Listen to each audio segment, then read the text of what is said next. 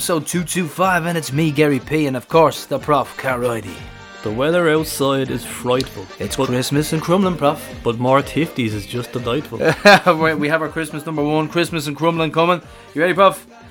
Ready? oh, here it comes. It's Christmas. No, we won't subject you to that, but yeah. So it's our last show of the year, and we've loads of news to talk about, and the World Cup thoughts as well, Prof. Mental World Cup. Uh, return of Connor's Corner with his blessing, of course, and an interview with former hoop Noel Hunt. That's a lovely little gift, Prof. You've given the fans a little nice little present. Christmas prezi for years or years there, Noel Hunt.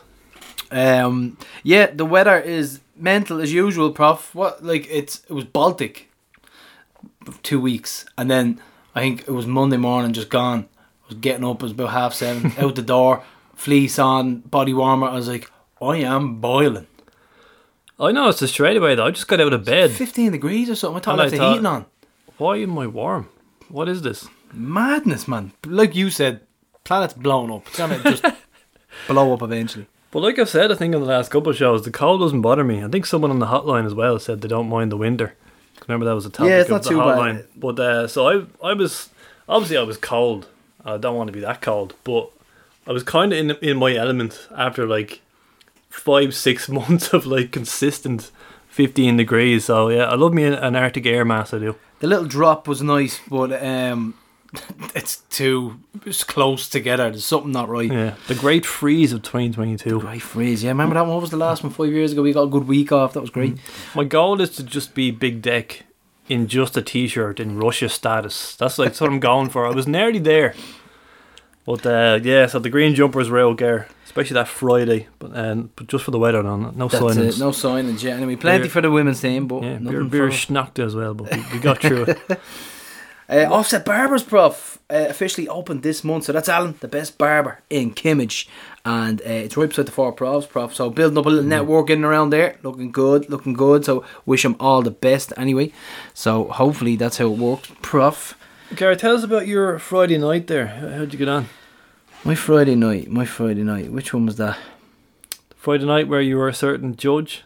Oh, ah, we don't have to go down that road, we? Ended up in Cabra, in a GA club, judging a karaoke contest with someone from Mrs. Brown's Boys. So po- possibly the definition of hell in some corners of the world. Some great talent on display though. But uh, yeah, You are actually a C-list celebrity. I cut. I cut. No, it goes. Give me a couple of more letters there, will you? F or G.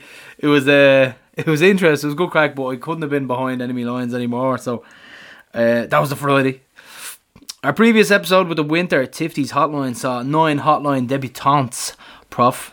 Yeah, including Sophie Penny, who uh, we mistakenly called Saw's daughter-in-law. Because when he said it to me, I was like, Yeah. "Is that a thing?"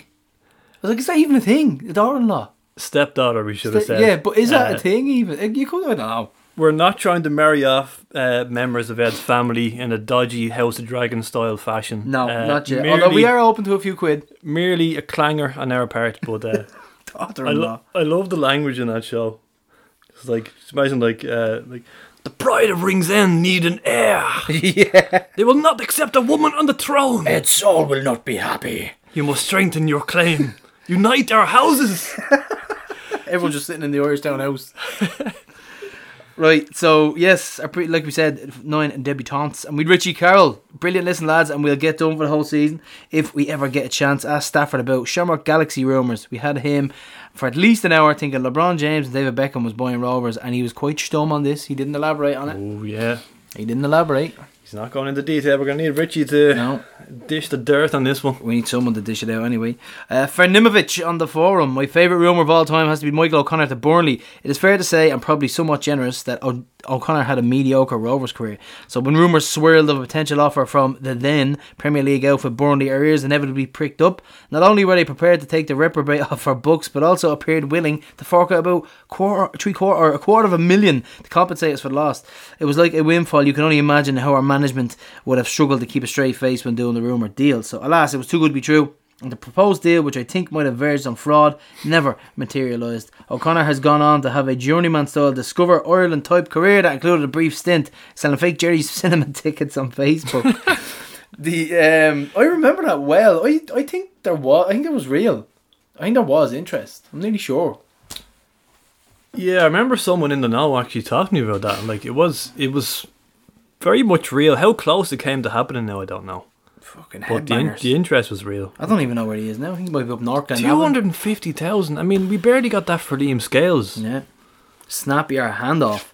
Um, we also had Mark Fitzpatrick. He was listening to podcasts because we reminded people about the lift and the Radisson, and uh, he thought that was hilarious because everyone got caught out by it. And uh, Turner reckons that Maloney is still in the lift because he went up and down so many times. We had media whore Mick McCarthy. He was at it again on Virgin News as the face of a long. Is this like me in fifty years? Possibly. This is. I'm looking into the future. He's here. been on the news more than you. So Mick McCarthy, of course, from the Yeah. Pines Mafia. and congrats to Ross and Sarah on their engagement. That's uh, ticket office Ross. Um, can we add them to couples who listen? We don't. We don't know if his partner listens or not. I don't know. I think. I think she. It's probably background noise for her. You know, Hmm. like most. Uh, like most blokes. I'm trying to put together Tipsy's hotline, Gareth, of couples who listen. And I think we only have like one so far, isn't it? I think we can go for it. Sure, Well, we'll, let, we'll, we'll go. Yeah, we'll get him. We'll get him on. We'll get him on. See what happens. Um, we solved the Bundy mystery about why he posts potato everywhere on the chat. Um, I think it's just a, a nod to stupid Irish people. That's what it is. Stupid Irish people get the potato treatment. Because I I can recall, especially in the early days, we used to put up when we had player ex players on in Johnny Blues. We put up the thread saying any questions for whoever, Derek Treacy and Daniel Dowd. And sure enough, every time there would be a post from him. I remember there was something stupid about ice cream, and there's something about potato as well. And it's always just in there, and it's like, there he goes again. He's Yeah. posting potato in our questions. yeah, we, we literally only found out. Uh, Thursday, prof. We had 11 years to the day that Harry Kane scored his first senior goal. A bit of a tap in, I think, uh, but it was in Tallaght. And Did you see Dan Murray's defending for? I watched it again. Yeah, poor old Harry though. It was the it was the also the day the fixture list was res- released as well. So a lot of uh, what do you think, Prof? What do you think of the the fixture list? Um, Away to Sligo, away to Drogheda, home to Derry. well, it's unique in that it's it's, it's two away games first because of work in Tallaght Stadium, but Sligo away first. That's a that's a tricky That's one, which be- could be very tasty now if we're signing uh, Kenny. I'm trying to think of Keena and Kenny puns all day, and I couldn't come up with anything. So uh, if it happens, imagine going up there having their two strikers, former strikers. I know some people that are like, yeah, give me like a a tough game or a, a, a good trip opening day, whereas I'm the opposite. I'm like, no, give me UCD at home first game. I want to start with a win. Get three points on the board type thing. I remember we've opened against away to Bohs, I think, a couple of times, and they're, they're not fun. No, it's not. But this this is going to be a monster, and you know how we travel on the first day of the season, so it's going to be very interesting. Ticket ticket wise, uh, what's our allocation there? Usually about five hundred, so it's going to be a lot of disappointed hoops not getting in. Hopefully, it's not the case though, and uh, the Tifties bus is back as well. So, prof, we've uh, names are starting to take names already. So, if you are interested, uh, don't get in touch with us because it's invite only. no, we got but the Tifties bus is back. I know she even put a post in the reserve group. Yeah, there was the B the B group. Even even the lesser folk are invited, are they? the B team. Um, Rovers, yeah, so we will begin our, like we said, our new season with two away games. And I was looking, I don't, you hate this, I know you hate this, after analysing games and predicting scores, but we all do it. We look at the first series, we look at the second series, look at the third and the fourth, look at the last six games. I don't. A couple of people pinpointing certain games, Cork at home. But um, Name me one time anybody has put in the group. how many points we're going to get in the next six, seven games, and you got to bang on. Never. Never, and you never get the results right either. It's always it's always something off. So, like we said, our home campaign, prof. Hopefully, we'll have a, a full uh, a full stadium. Hopefully, North Stand will be up and running. But it is mouth-watering clash at home. The last season's runners-up and cup champs, Derry City, third of March, prof. Three thousand season tickets sold already. We are flying. It's going to be an absolute cracker. So the game could break the modern record attendance for the top flight if the stand is open with ten thousand, prof. It Yeah, Brian is. McKenna says looking for a South Stand adult spare. So, there's, always going to be some. But yeah, all, I'd say Um, all of years our season tickets are on the way. Santi is in his sleigh and he's got them in the bag. And uh, they'll be out before Christmas, so I wouldn't worry about it at all. So I was asked uh, last time we'd begun a season with two uh, league games away from home. It's actually the seventh time it's happened. Go on, last one. But the last one was I'm going to say before our time. ah well before our time. We were away to Bohs and Sligo in the first two games of the 1971-72 Oh, season. God, that long ago. Yeah. And we've begun with two home games twice in history, most recently 1944. But of course, we're actually starting with three away games, three away games, because the first one is the President's Cup on the 10th, and that's Derry in the Brandywell. And uh, the Rovers women's team also begin Sligo away from home. Oh, yes, So, uh, yes, potential. some very, very Maybe a train trip there, Some, yeah. a few some, cans. some very high profile signings there. And just on the, you spoke about the, if the stand is open for that Derry game, and because we're watching the the the new North stands develop even further now in the last few weeks, the height of it It's very, very tall, man. It's very, very tall. I'm looking forward to it. Obviously, It we'll take a game. in, towers but over the the west. I'm not. I doubt.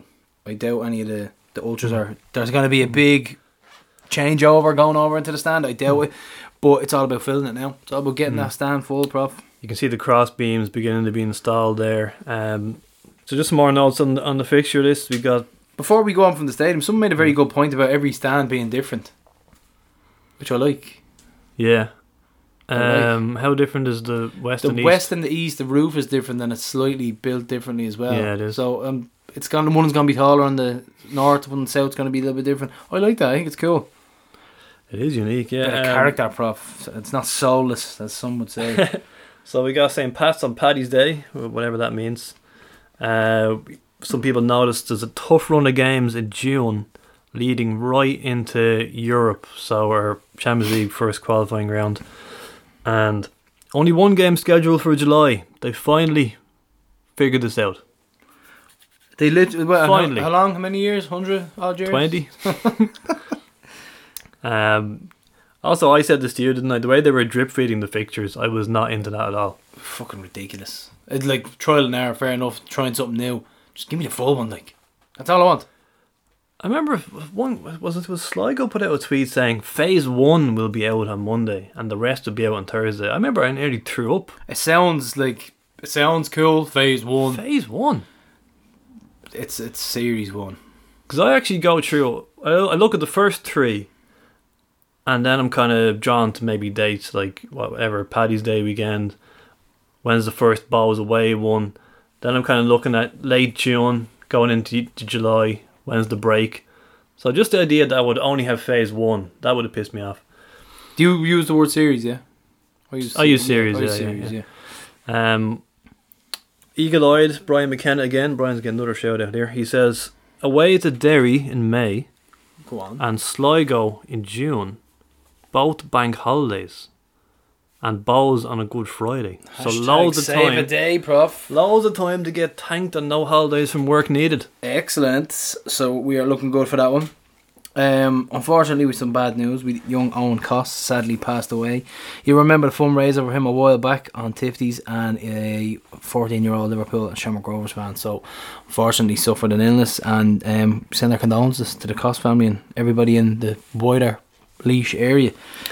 Yeah, and the sad news continues there, unfortunately. Um, Jim Conroy pointed this out that Tom Manning uh, actually died the day after Richard McGarry, who we mentioned on the last show. So Jim says our club has lost two great men, and he says it's an honour to have known them.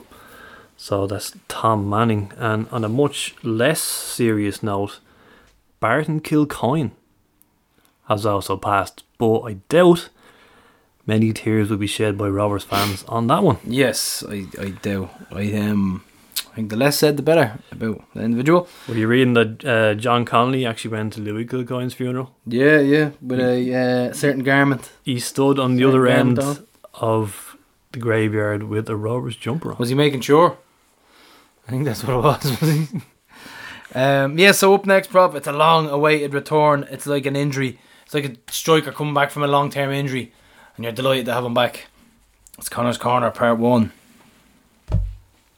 Don't think we have a of corner jingle, do we? Blah, blah, blah, blah. Right, so we've not done this for the best part of a year. I was looking back, I think it was February maybe, and uh, but he gave us the go ahead. Young Barry Bear, Connor Frawley, uh, a, f- a friend and colleague, who who uh, if you need if you need reminding what this is exactly, he's prone to putting absolute nonsense in the WhatsApp group. I love the way his mind works, though. You know what I mean? I think it's. I think he's a fantastic mind. which we then read to you verbatim on the page. Remember, Aaron McEneff was in Johnny Blues and he was asking us, like, do you just want me to read what's in front of me? We're like, yes. What did he say? Who's this fella? Who is this fella? Yeah. Now, this can be incredible typos or there might not be any typos. Just could be something he said apropos of nothing presented you here without any context. So, and this is not even going to cover the uh, cereal in the freezer fiasco. Remember that one? That, I don't think I'm going to get into that. actual cereal, like the bowl, the Weetabix, the milk, in the freezer. Just gonna leave you with that thought. So we're gonna begin. We're gonna go all the way back to April at the Oscars. Alright, so Will Smith is fucked after slapping Christy, losing everything. I can guarantee you, Chris Rock has never been called Christy in his life. Uh, next, Barry, or Barry weighed, weighed in on the Ryan Tubridy scandal with one of the Derry Girls. Women are mad.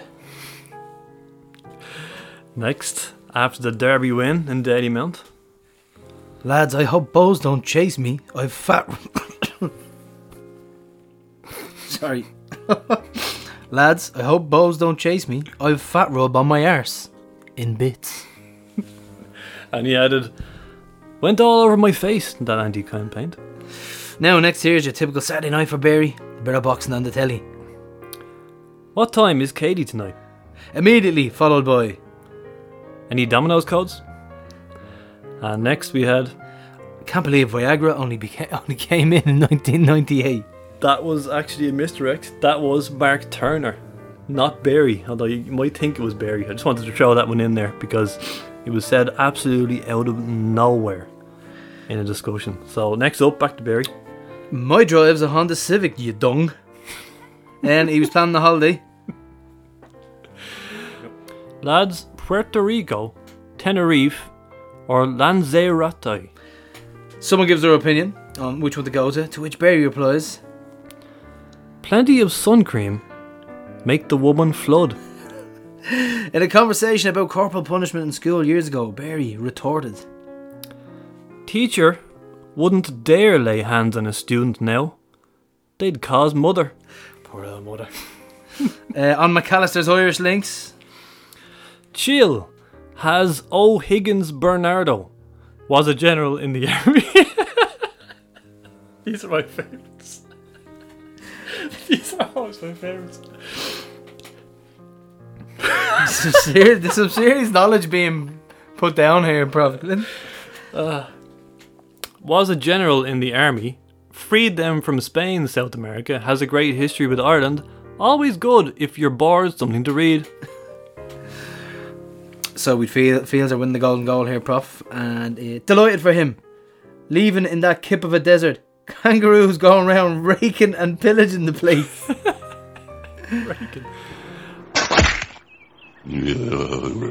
so next up is Mooner, not actual Barry, but this came out of nowhere during a big discussion. CX. Don't this in my pocket. Right, so that's it for part one. I mean, you've got, you've got plenty more to come, so stay tuned for Barry's travels later on with such gems as this. So went through Mexican customs when we landed. Checked all our bags. I was a sleeve over Kuargawigadamus 204 for it. Someone charged me 500 for a sleeve and a half. I'm to someone charge X 1700 for 10 boxes of smokes. Oh no. Ah, robbed. So we are back, and it's the World Cup chat, prof. Um, men- mental World Cup, probably the most entertaining World Cup ever. Like between the Dutch game, the Dutch and Argentina game, which produced madness. The that little practice free kick, the training ground free kick that got them to extra time, the penalty saves, general madness. I fucking loved it. Because of the final, because the final was the best final I've ever seen, including Champions League, Europa League, FAI Cup, whatever. I've never seen a more mental final. That just capped it off. It was it was a great World Cup. Which in some ways saddens me because of where it was. And missed out by a lot of people. I will say that, yeah, it was. But I had a see, I had a, I had a bet on either side, right? So I had Argentina and Messi golden ball. For some reason, I just had a feeling he wasn't going to get the the, the golden boo. even more shocking, you won a bet. No, it's been literally years. So I had Mbappe top scorer. So it was literally going back and forth, and one was more more than the other. And I was like, oh wait, wait, wait, wait, Mbappe's top scorer now. And now it's three all, so they're gonna win. Oh, I'm up on that. And then I was like, no, Argentina are winning. I want Messi to win. If Messi, because if Argentina win, Messi's gonna win the golden ball, no- matter what. Yeah. And the way it worked out that Mbappe, Same Fran- for young player. Yeah, if- even he won. yeah, if France were gonna win, Mbappe's definitely gonna be top scorer. So it was it was good either way. It was just whatever whatever bet came Mm. true. But yeah, no, very happy with. Um, penalties seem to be a big theme in this World Cup. We'll How talk. We'll talk about Harry Kane and his hilarious miss Hmm. in a moment. But like the Croatian keeper was unbelievable penalties. Yeah. I was kind of hoping Argentina and Croatia would go to penalties. See the two of them. He plays domestically Face- as well. He's, face each other. That's another forty million into their coffers now. Martinez mind games in the final. Did you read that Twitter thread? Brilliant. Going through it. I that, put it into the group. that was fascinating. Absolutely brilliant. Hmm. The master of it. Absolute master of it. It was a brilliant. The way it started was it said that he made his way down to the box first, and that was to signify like this is my box. you wouldn't notice these things, would you? So he's standing in the middle of it all, and Lloris is walking in. and He's like, "Come on, come on in. Well, come on into Yeah. my house. Come on in. This is this is my zone." Do you know what my favourite part was? Because the, the way he threw away the ball and made the French player collect it. But then, for the next penalty, he handed the ball to his teammate so that the opposition goalkeeper couldn't copy what he just did. Brilliant. He thought about everything. I think the the madder the goalkeeper, the better. But I think once the goalkeeper loves his craft, it's it's so much better. I was looking at a free kick taken by Villa, right, and it was about twenty five yards out. I think it was Leon Bailey. I'm not sure who was taking it, but it was a left footer, and Martinez was all the way up at the halfway line, and he put a wall for Aston Villa behind the opposition wall, right. So he put three of his own wall, and he's up at the halfway going, oh, left, left, left, left. So it created one massive wall. Keeper couldn't see a thing. Top corner. It was unbelievable. I have to watch this now. I haven't seen this. That was madness. It was brilliant. Definitely one of my favourite goalkeepers. On the other hand, um, in terms of taking penalties, what is this nonchalant penalty bullshit? Class. Why are why do footballers think they can reinvent the wheel? Why why why divert from the Mbappe penalty of just you hit it so hard and place it so well in the corner? It's actually irrelevant He's whether got, the he got three goes the overall, right didn't way. he? Three overall, wasn't it? Two in the game. Um, yeah, two in the game, then Two in the one game. in One. the His shootout. penalties were brilliant. Power, pace, They're all identical. accuracy, brilliant. Think about that, right? He he hit identical penalties.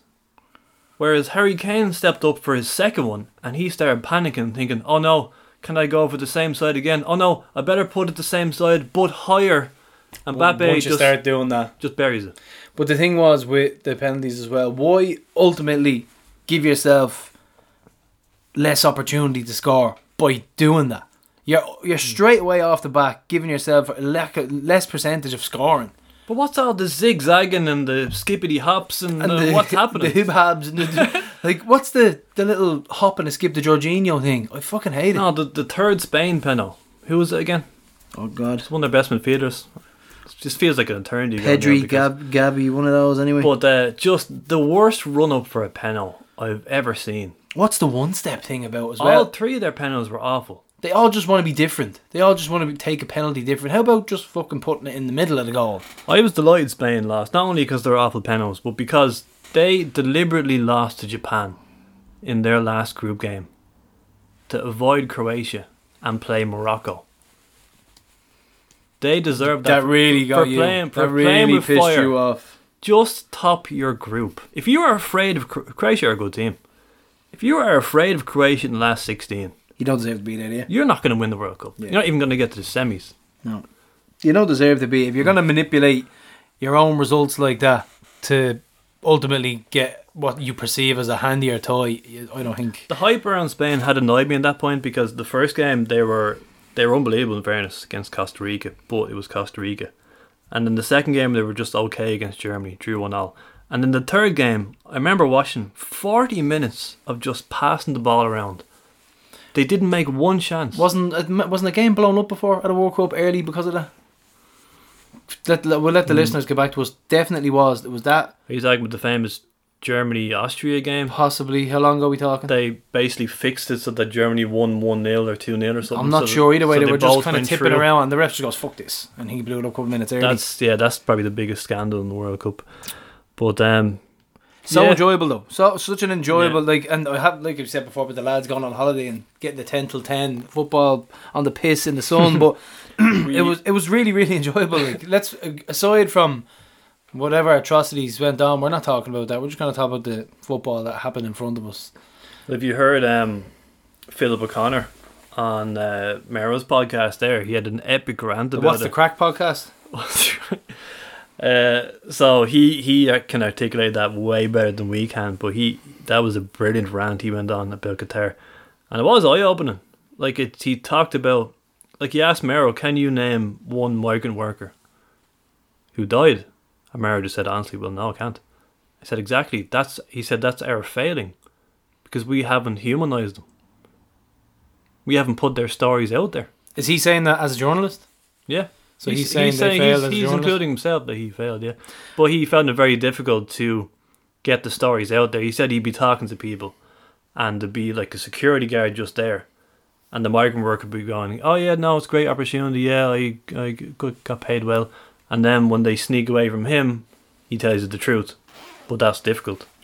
So it's Interesting stuff Yeah. though. It is. It's it's it's it's horrible. It's ultimately we're we're a football show and we don't Mm. want to get deep into the politics of things. Like we always said, we don't really want politics to mix with football. We never did. We never took sides in any Mm. It shouldn't- political it parties have or held there, but it was up to the FAs to stop it years ago.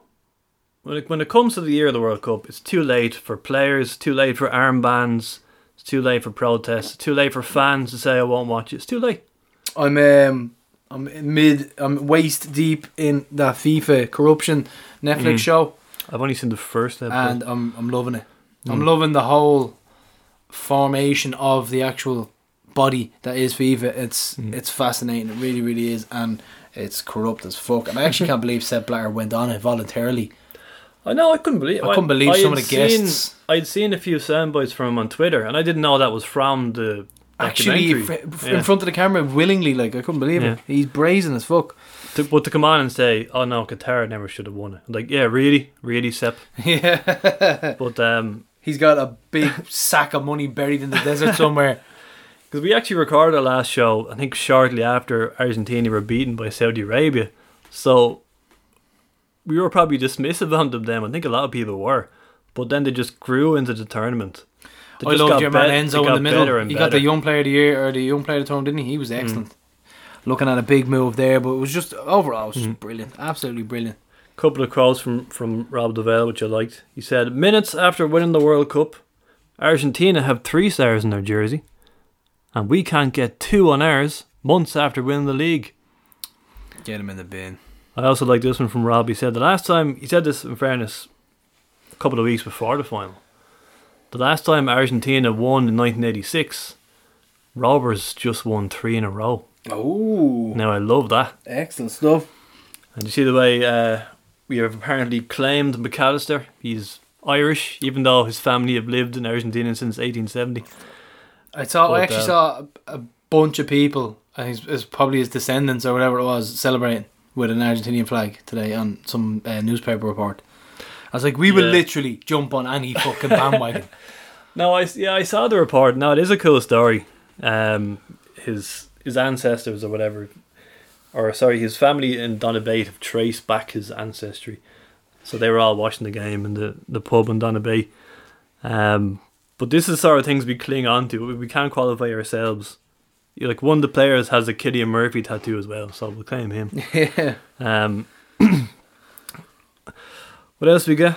We have, uh, um, yeah, just as in terms of finals, my dad is is eighty odd now, and he's seen every final since nineteen sixty six, when uh, England beat. quite the the critic, the honest critic as well at He doesn't like football anymore. He just he doesn't like modern football. Just gives out about it. And I just said, "Is that the best World Cup final you've seen?" He said, "Yeah, it has to be."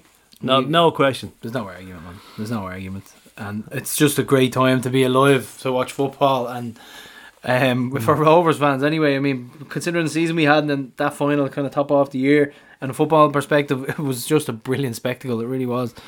What did you make of Messi's uh, robe he had to put on? Listen, I, I mean, he's he's gonna play the game. He's probably thinking about after after football as well. So he's always gonna be welcome in Qatar.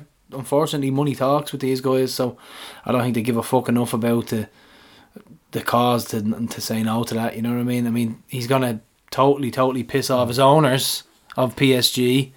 Um, the people who's just won the World Cup, like they they don't care that much, man. That's that's honestly how it Mm. is. I thought it was bad taste and sticking it on him. I mean, what's the point? I thought he could have. I thought the timing was just a bit off-putting.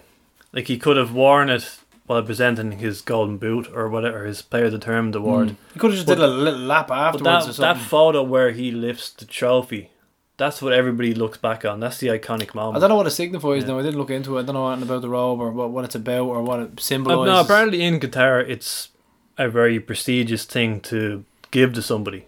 So it's a cultural thing. It like- wasn't a random robe. It's like giving someone a bower on or something, isn't it? So they're when we criticize it, they're hitting back at us and they're saying that's your Western ignorance. It's not a robe. Blah blah blah. There's a lot of that though, Oh. but they. I don't know. It's that's. But I'm it's not getting just into that. one. it's just that the moment was, you know what I mean. Um, interesting decision for Messi. Now he's on 98 goals. Oh, you're you're very vocal Yeah. about this now, which I agree with. If you if you just won a World Cup and you're 35, surely you make that your last moment. But he's on 98 goals. You can't you can't knock over the hundred. No, I so don't think he it's, it's a mad one. No, he'll play a few more games. um, Like you said, Romario counting goals he scored in the back garden. yeah, that was hilarious. World Soccer took him to task over that. They actually went through the goals he was counting, and he was just making shit up. He's like, remember that goal I scored against Flamengo? Like, you, you you weren't in the squad that day. You weren't in the squad. So we only got the two Tonkins scare. Um, Costa Rica, Tonkin. Or sorry, it was the three Tonkins because we got Portugal and Switzerland. Yeah, and Therefore- England and who? Eng- Who did England tonk? Uh, Iran six two. England tonk. tonk Yeah, yeah. so we got Portugal, Tonkin, uh, Switzerland, or as they might say, Tony Tonificasso. Tony Picasso. Or we uh, also with uh, the guy who picked and organised our sweep won the sweep. Just so, How about that now? how about that? You know, yeah. ain't that a doozy? And his missus just happened to have the other greatest player in the world's team, Portugal, and he had Messi. So I Oh, know. yeah, yeah, yeah, all coincidence. Um, as for uh, England and France, I was actually in the Irishtown House Christmas party for this game. Uh, as usual, I didn't win any raffles, but I won. I won the work raffle. I won more alcohol. Prophet sitting here with a gorgeous set of wine here. It's gonna be opening Yeah. up Christmas Day. I won the Heineken last year, and I won the wine this year. A robust Merlot, Prof. But once you hand me tickets and numbers, I can't win any raffles like that. yeah, yeah. Um, literally every person came up to me in the in the IH and said, "Is Gar coming? Where is Gar? Where's your other half? That's it. Is they, he coming?" they think we're connected at the fucking hip, man. I'm like, I he said he would. I don't know. yeah, I know. I had fucking. I forgot about a couple of things that day, but we, I'm sure they're very happy with the few prizes that was Yeah. provided, and I heard it was a great day anyway. So Yeah, no, it was very good. Uh, the reaction in the pub when Kane missed. Um, I think I've slagged a certain somebody on this show before Oh, was that that? Was that for, that day? for yeah. using the phrase "atmosphere in a pub." I think it's a quite it's, it's a phrase that deserves to be ridiculed. But when Kane missed, that pub was cracking. on wheels. it was great, and all the memes, Gar, all the Harry Kane memes. How bad? Like that thing aged terribly. The one, the video of him kicking the ball over the bar, Oh, doing the rugby thing. Oh my god! I was studying that for like, all right, where's the Photoshop? This can't like, this can't be real. He actually made that. Um, yeah, very Jason Byrne esque, wasn't it? Um, skied it. Like I genuinely, like the second they got given it and they zoomed in to his, his big dribbly head, and I just thought to myself, he's he just hasn't got the guts or the gumption here to bury this. It didn't seem. He just looked wrong, didn't he? His body language, everything. Tommy Tormy says, haven't enjoyed a penno that much since Wardy's at the Avida, at the Aviva. um, also, where, what is your stance on Dancegate? I love it. Because we had Roy It's Keane culture. and we had, what was it, Didi Man, I genuinely don't know why they're so frustrated with it. giving it. out about the Brazilian dancing after each The Brazilians have doing it. Have been doing it for since fucking time existed. That's what hmm. they do. It's part of their culture. They samba dancing. It's I, I, don't- I don't have an issue with it whatsoever. Let them dance. goal. I thought you hit the nail on the head. You said, where's the rule book on goal celebrations? There's none whatsoever. It's all opinions, and you can have your opinion, but there's no rules on it, and you shouldn't be ridiculed for doing that. Fair enough. There's one. We take a top off. You get sent off, or you get a yellow card. But celebrate they were whoever you want, man. I think Keno was saying especially, um, why is the manager dancing? Right, I tell you what. You just have a sit down there. You're not allowed to celebrate, chiche. You're not allowed to celebrate, right, mate? I have a bit more. Well, I I had no problem with the dancing. I just think after the fourth goal, maybe you are taking the piss. They But like, when- but when you score the third goal, you feel like you've won the game and you're in a World Cup quarter final. I'm like, yeah, dance. You've just scored a crucial goal. Yeah, I- I- when you're four 0 up at half time and you're still dancing, maybe you're kind of rubbing it in a bit. No, don't agree. I think you can do what you want. Get the fucking samba, get the, the cocktail dress out and everything. Uh, I think it was great. Well, that was a World Cup anyway, Prof, and it was real. Just it was it was it was enjoyable World Cup controversies controversies aside. So um, we move on to the Rovers news. Prof Alan Mannus. he has spoken about why he performed the U-turn. He was set to hang up his gloves at 40 and he was convinced that 2022 would be his last year of football because injuries were preventing him from playing with his children. After a chat with his wife and Bradley, the change of heart. I think he wants to prove someone else wrong as well. Prof. Yeah, he spoke about these niggly injuries he had with his knee and his back. And he said he was getting injections to get him through the season, and they were bothering him to the point where, as you say, he couldn't even play with his children at certain times. And he said he was 99% certain at the start of this year that this would be his last year. what? 99? But he said he left that 1% open. It's a lot. And obviously, his form was amazing. We won the league again, group stages. But you know what And as I think well? the crucial thing was the day off. He changed his training schedule. I think he gives himself an extra day off a week yeah, now. yeah.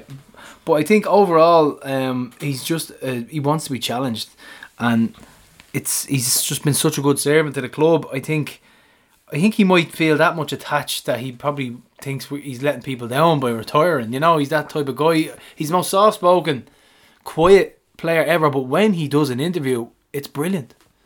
Like even at the show with the Tesman East Ham Player of the Year Awards, his interview was the best one out of lot. He was brilliant. So when he does actually speak, people listen. You know, it's it's always relevant. I remember staff asked him a question about his distribution because he said your distribution's unbelievable. And I can't remember exactly what the question was, but it was It was pretty it much. uh, did he feel like that was a, a challenge to, yeah. to make that a better part of his game, considering the way Yeah. we play? It had to get better.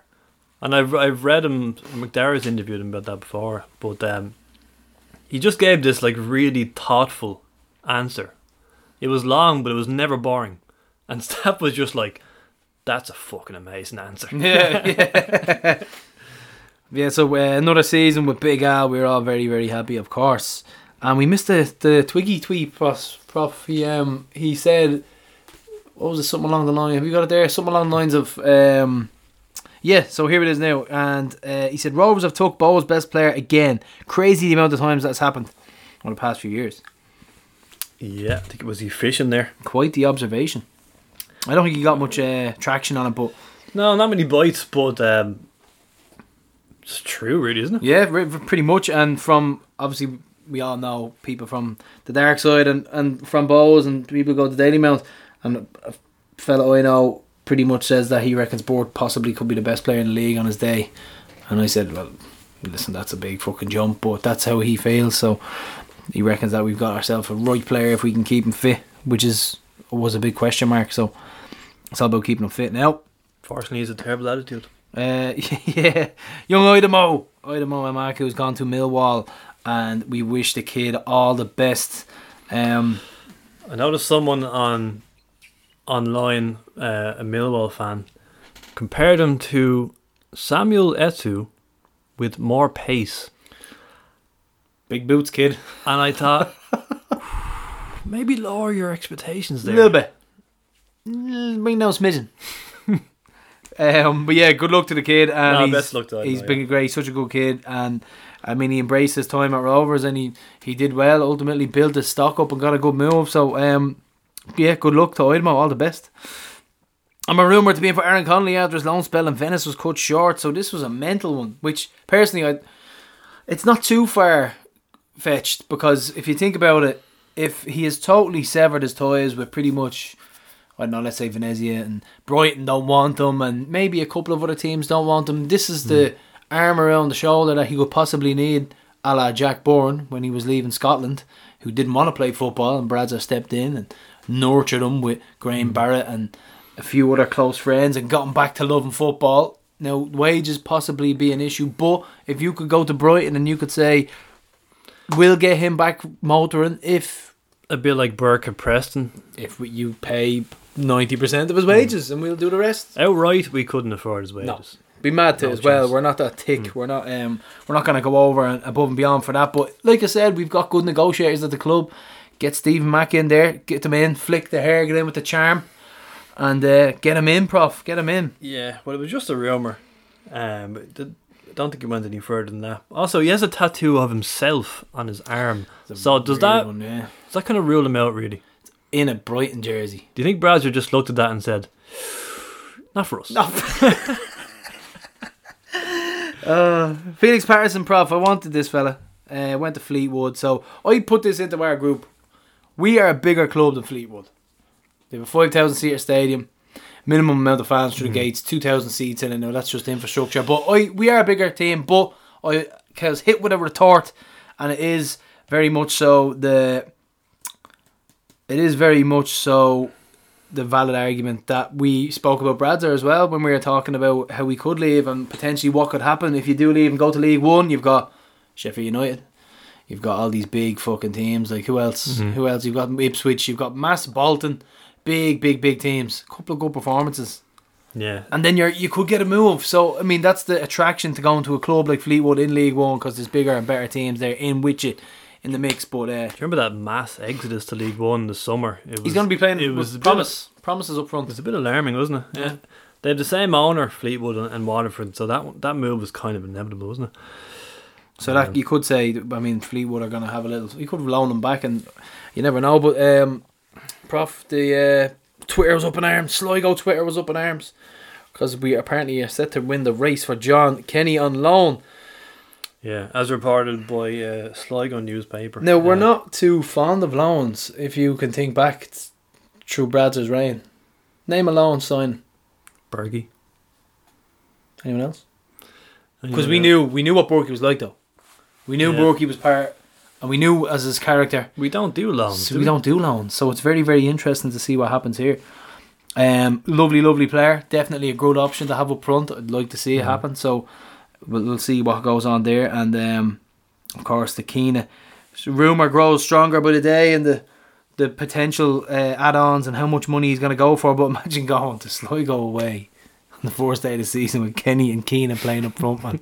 how much piss? How much Sligo piss Ah. would we boil? That'd be an unmissable game, wouldn't it? Yeah. Um, Michael Letty joined Drogheda on loan from us. So young Mick um, banging them in for the 19s and finally getting his chance. with um, some game time in the Premier Division. So How often forward. have we mentioned his name on this show? Just calling out results from Goals. under 17s, 19s, just Yeah, frequently mentioned. Definitely. Yeah. Um, on the topic of loans as well, Nudger, prof. Very interested to see this guy. Two successful loan spells, both Premier Division, one draw to one Longford. Both in uh, one's a relegation season, one did well with Drogheda. So I'm hearing good things. I'd love to see a young player come back from a loan and then actually Cement the place. become a first team player. Be, it'd justify it, wouldn't It it? almost never happens. We were trying to think back on successful mm. loan spells in our WhatsApp groups. We were talking about Desi came back from Dundalk and did Yeah. well. But he was an experienced player. though. Yeah, there was another one as well. There was another one, Podge possibly. But it's it's something that like listen, we're open to it. And like I said, I like the look of Nudger. A couple of times I've seen him play on the season pass or the season ticket, whatever way we want to call it, on LOI TV, and he's always looked good. So it's a good player to have in your ranks. Uh, Lee was rebranded, Prof. Yes. Uh, More did, edgy, it wasn't it a little bit edgy. did need a lick of paint, alright, because it needed to differentiate itself because it's always been led by the sponsor. You know, it's always been just SSE Airtricity and whatever that colour is. So is there no Um, sponsor? Hmm? Is there no sponsor?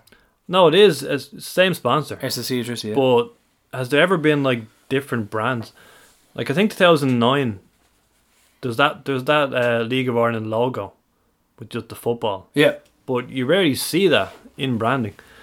But um, yeah, blue for men, pink for women. Very imaginative there. Very imaginative colours. Where the game up with that?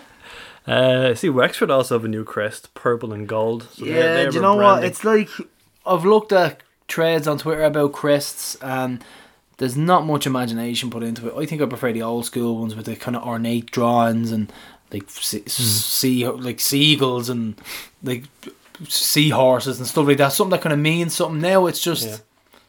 I like the random ones. Like Athlone have the the old World Cup trophy, the Jules Rimet.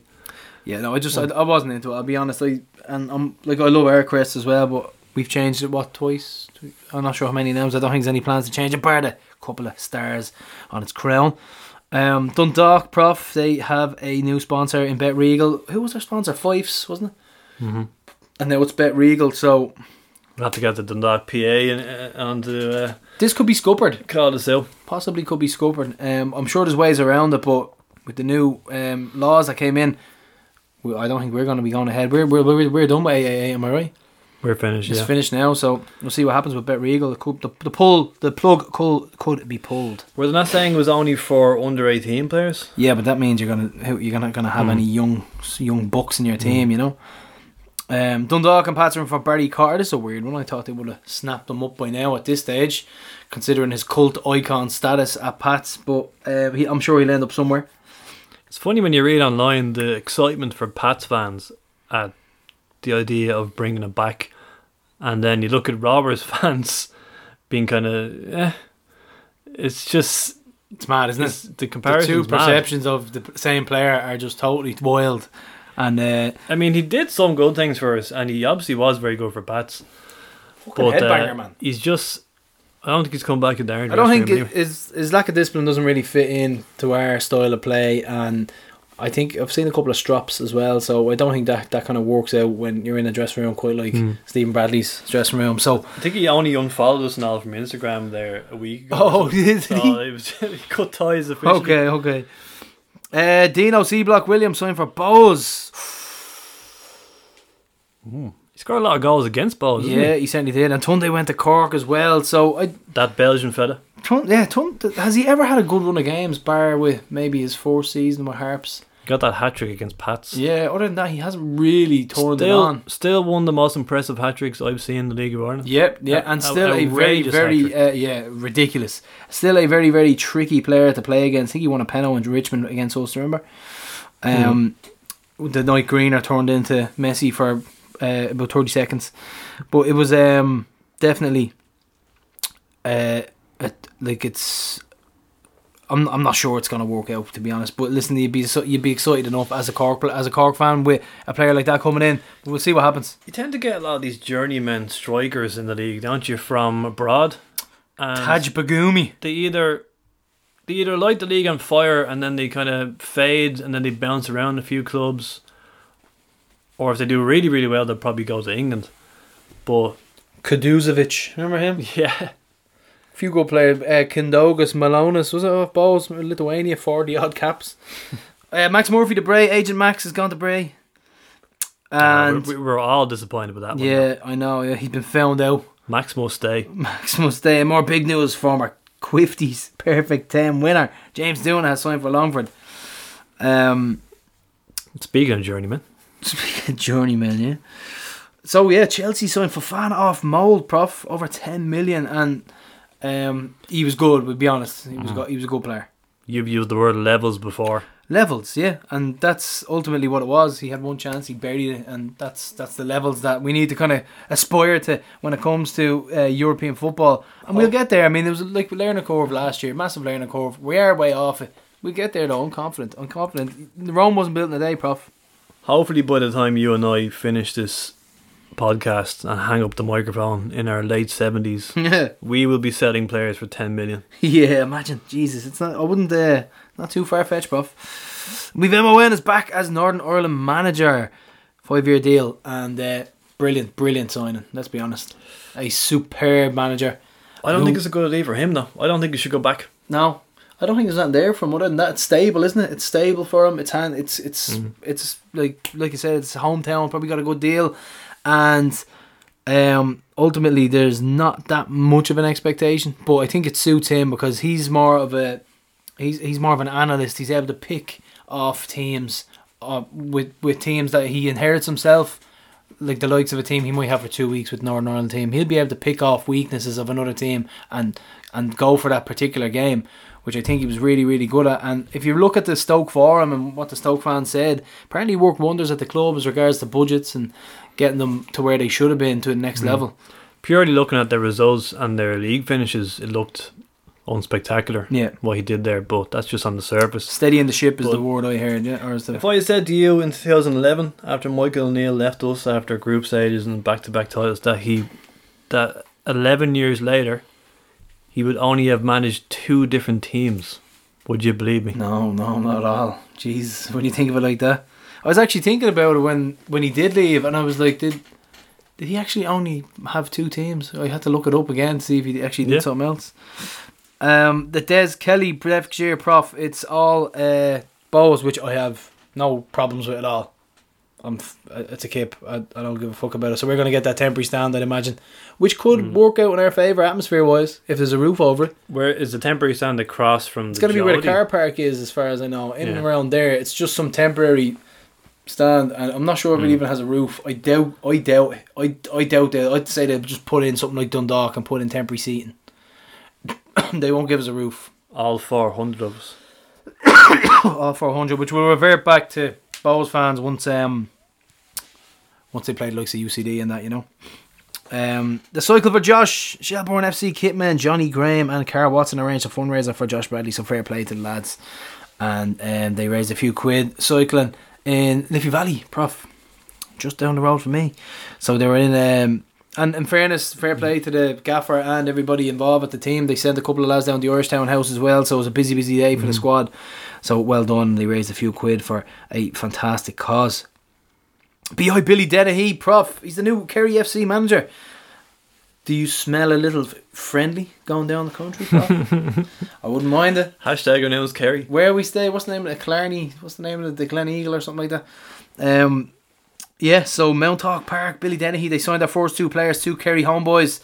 One, uh, their names, I think Sean Keane or Matt Keane, it escaped me now, but they've made their first signings. Because I was thinking to myself, it's great, they've got a ground, they've a manager. I was like, they've no players. so they eventually signed someone. so- Building from scratch, yeah. Uh, that's a fascinating one now. Billy Dennehy as a manager. I know, yeah. I didn't even Yeah. know he had the pro, so um, be interesting to see what goes on. I just on. thought he was going to want to stay in the background and do what? What was he before? Uh, director or something? Once again, it could have been a case of Hmm. pretty much right, lads. Who wants it? Do you know what I mean? So that often happens, though, doesn't it? Like Oh. what, I think Pat Dolan at Wexford when they, when they launched, he went straight in as manager. It, it does typically happen that when there's a, a former player behind the scenes, he ends up just becoming. And saying that as well, who else? Who who more could they trust? Like who else would have them at heart than Billy Dennehy? Do you know what I mean? He's there. He's built up from hmm. the ground up. So yeah, it's his baby, you could say. And their season tickets though, prof, it's the joint most expensive in the league with Shells at two hundred and seventy-five euro. This got a lot of reaction online. Oh man, This got a backlash. I'm not sure what to think of that. In a gas stronghold as well. Let's not forget. In their debut season as a new club, Nearly three hundred. joint highest season ticket. I don't know. That is a gamble. it's it's interesting anyway. It is a gamble, yeah. We'll see how they get on. Anyway, you'd wonder if there's an appetite for it down there as well. So we'll see what happens. And then you look at ours, joint lowest in the Premier Division. and we've sold over three thousand. So yeah, we're flying. And Pats have claimed record season ticket sales, but no figures as well. And this is something that I kind of briefly mocked, but ultimately it's a good thing. It is. I mean, they didn't give out figures, which they're not obliged to, but it's it's what we want. We want all these clubs getting good sales and everybody going to the to the league and to the games. Someone else had good season ticket sales as well. I've seen it there recently, so we're we're happy that everybody else is selling season tickets. Let's let's uh, let's knock it out of the park for as regards to the progress of the league. So, uh, Derry sold fifteen hundred as well season tickets. So that's there by December 9th. It's half as many as Rovers. Um, and like we said, we hit the three k mark this month as well. So solid income for all the clubs. 3,000 at this stage is incredible. Try and hit the Um, four, prof. Is and- four possible? It's four, of course, it's possible. It's still only. we never thought being in Tallaght was possible, so I'm sure. It's still only December. Still a couple of months to go. Yeah. we have the League of Ireland TV season pass is set to return in 2023, and I'm very, very happy with this considering uh, it was badly missed and um, a little bit of a trial and error last year as regards to paying for every game and stuff like that. So I'm guessing it didn't go down too well. And they're going to have the season pass again, so you'll get more people buying it. I'm certainly going to buy it anyway because I'd love. Sometimes you're sitting down and it's uh, Rovers are playing on a Saturday, like we're going to be playing out in Sligo for the first game of the season. Mhm. You can watch a game on a Friday night. So that's my re- my reasoning for it. Yeah, it's not been confirmed now. This this was a newspaper report, but it says that they're they're still working out a new subscription package, so they don't know how much exactly this will cost if the season pass is definitely back. Hopefully not Kerry-esque. But uh, if you remember this season, the worry was it would take money off the, the gate. That we were just back from COVID. Uh, would people get used to sitting at home watching the, the stream? As it happened, it went completely the other way. Attendance has shot up. I don't get that mentality at all. I mean, it, like if you have a team local to you, like for example, me and you sitting here and I don't know, let's say Glenmore had a stadium out the back, you're not gonna watch it on the pass. You're gonna go to the game. Do you know what I mean? That's it's a different different breed, a different mentality, really. Yeah, plus like you're you're in Tallaght on the Friday. You'd be you'd just be good to able to watch any game on like say Sligo at home on the Saturday or whatever. You can watch other teams' games. Or say you're one you're not one of the four hundred people who are who can be in Denny Mount in this shitty temporary stand Exactly. and say it's not on RTE. You want to have your season pass then? Exactly. Yeah, bang on the money there, prof. Um, did you see that English fella's rant at the Irish Liverpool fan? I thought it was very good. You know the infamous Paddy is? And he's got he's gone to TikTok. games now. Uh, He's doing vlogs. is he going to ball games he's or, decided to go to Bohs. or is he going to the Birmingham Bobcats? The Birmingham Bobcats, yeah. He was a brummie, Yeah. wasn't he, your man? That was a great rant, wasn't it? He's right it though. was quality. I honestly like it. Like your your man Paddy, I don't even want to give him too much airtime because I think he's I, I think he's not going to do himself any favors in the long run with the way he acts, especially like being so obsessed with Liverpool, and then having that much disdain for the English team. I, Mm. Like it just doesn't make sense. It just doesn't make any sense whatsoever. It really doesn't. Um, but yeah, no. So he's gonna be in. He's gonna be in Dalymount. I love that he picked the balls Uh. of all clubs. Yeah, it's his local team. So yeah, congratulations to Bradshaw, Rory Gaffney and Andy Lyons who've been nominated for the SSE Airtricity Soccer Writers Men's Personality of the Year Award. So um, hopefully Prof will scoop that one. That'll be another sweep on the board. And Big Al nominated for Goalkeeper of the Year as well. So it's safe to say that that trophy's in safe hands. Not going to say the Parker. Um, we also have Bradshaw visiting his old secondary school in Tallaght and inspired the younguns, Prof. So um, Yep. that type of thing is cool. Uh, it's, it's good to see, you know, somebody coming in successful from your area, showing this is what you can do. definitely something good for the kids. And more wholesome news. It wasn't all bomb. Was And more wholesome news. The 2013 group, they played a game of foot golf in the snow? Fuck off's great crack. especially in the snow. Yeah. Bit of beer schnackte. British. Congratulations to Aiden Price for receiving his pro license. Uh, same course as Carlo Cudicini. Um, what's that fella who? He's a guy coach. Donegal lad. I can't remember his name. But involved with him as well. So yeah, big shout out to Ado. And uh, congrats on your pro license. We've Jessica Hennessy and Stephanie Roche. Zambra, as she's known as now, became the fourth and fifth signings for the Rovers women's senior side, followed by the under 19 international defender Melissa O'Kane. And the following graduate uh, academy scars have graduated from our underage uh, women's national league setup. So Maria Reynolds, Abby Tuttle, Jamie Thompson, and Orla O'Matney. She was the under 17 player of the year FAI. So congratulations, ladies. And um, Saturdays, prof, are going to be ladies' football day. So I'll be heading down with Maya. Yeah, I noticed a reply on Twitter there to um, the Melissa O'Kane signing, and he quoted a, a post from Athlone Town on Twitter, and on November nineteenth, they announced her as having re-signed. How embarrassing! Imagine we announced a re-signing of a player. Like, say, you know, we we say Very Chris Manis, big picture of Mannus re-signed, and then a month later, no warning, you click on the Rovers Twitter, and she's signed. Scarf above the head. Jesus. Um, I have to say on Twitter, this Rovers ladies football team is boiling piss, man. It really is. We've raided Piedmont. Rated Pima, they're not happy like women's football.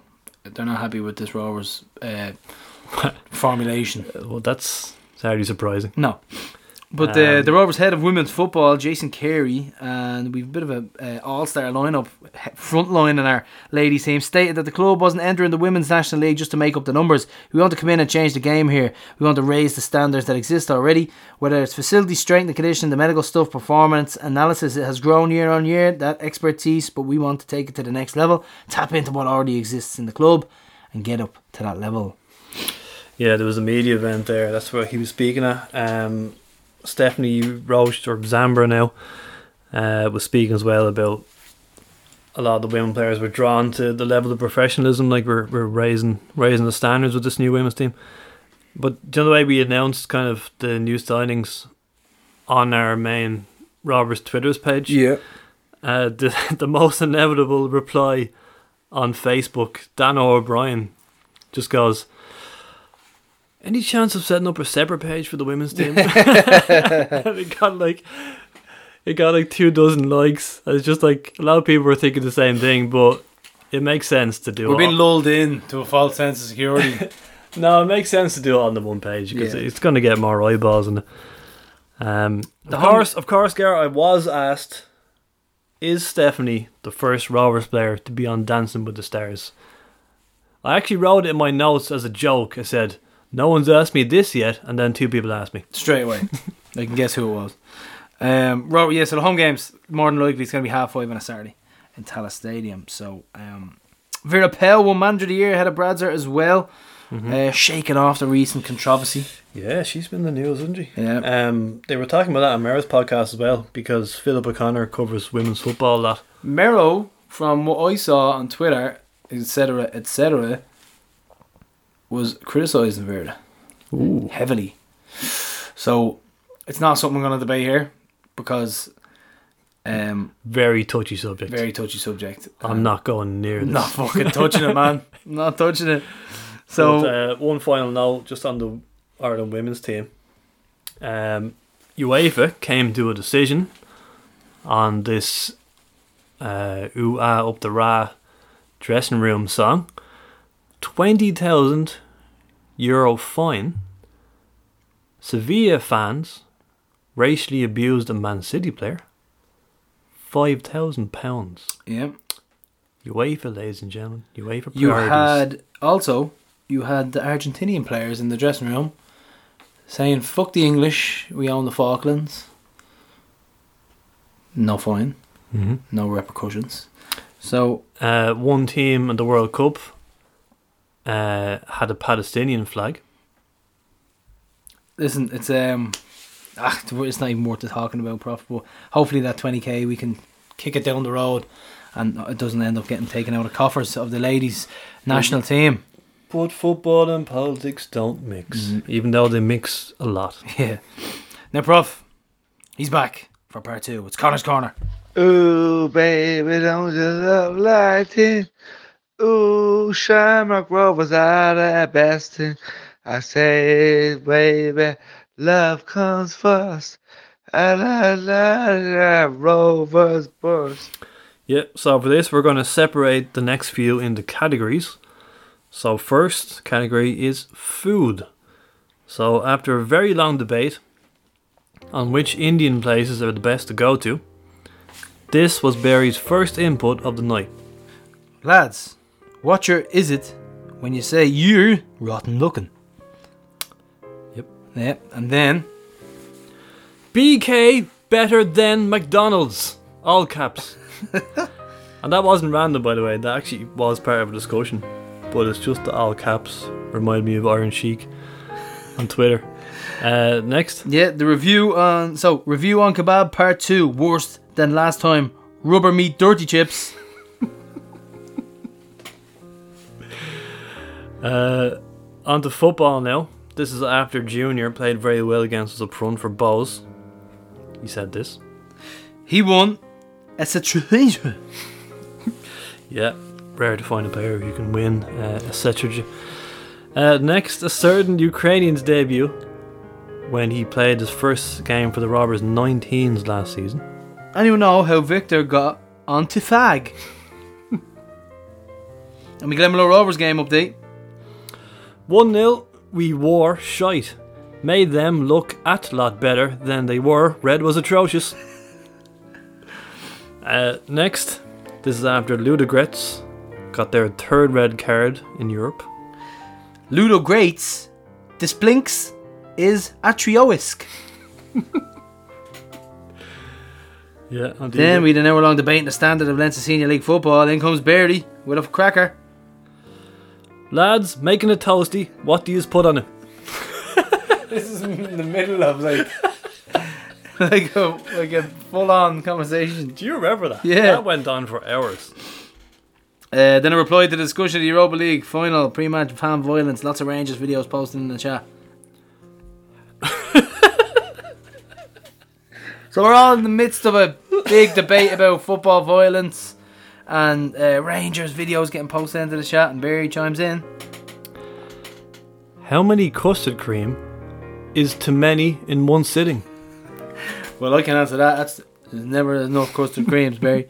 Scottish football is dirt. Ga is dirt. Rovers are lethal. Uh, Europe. Yep, Europe. I'm going pool after my Whitby.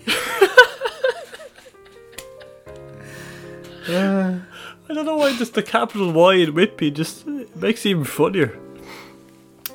And now he's in the in the airport, finally coming home from Malta after all these delays. Just cues, we getting bad. When we got there, woulda did lifts. and no even cold sides in a pillow tonight. Poxy. So barely looking for some home comforts. That actually uh, that resonated with me because I love switching the pillow onto the cold side, and uh, it doesn't work in the hot nights. Next, he had. In fairness to myself, that didn't actually drink the tap water. People think I'm stupid. And next he's home from Ghent. Lads, there was some amount of cabbages on that trip. What a club.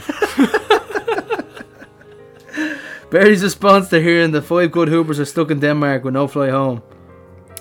Might have a problem with my liver. So, um, the side down.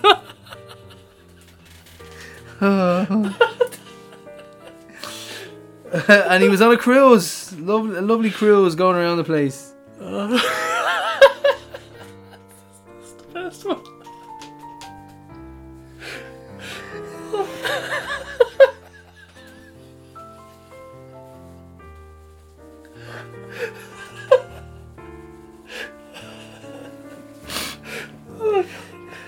on. Get it together, bro.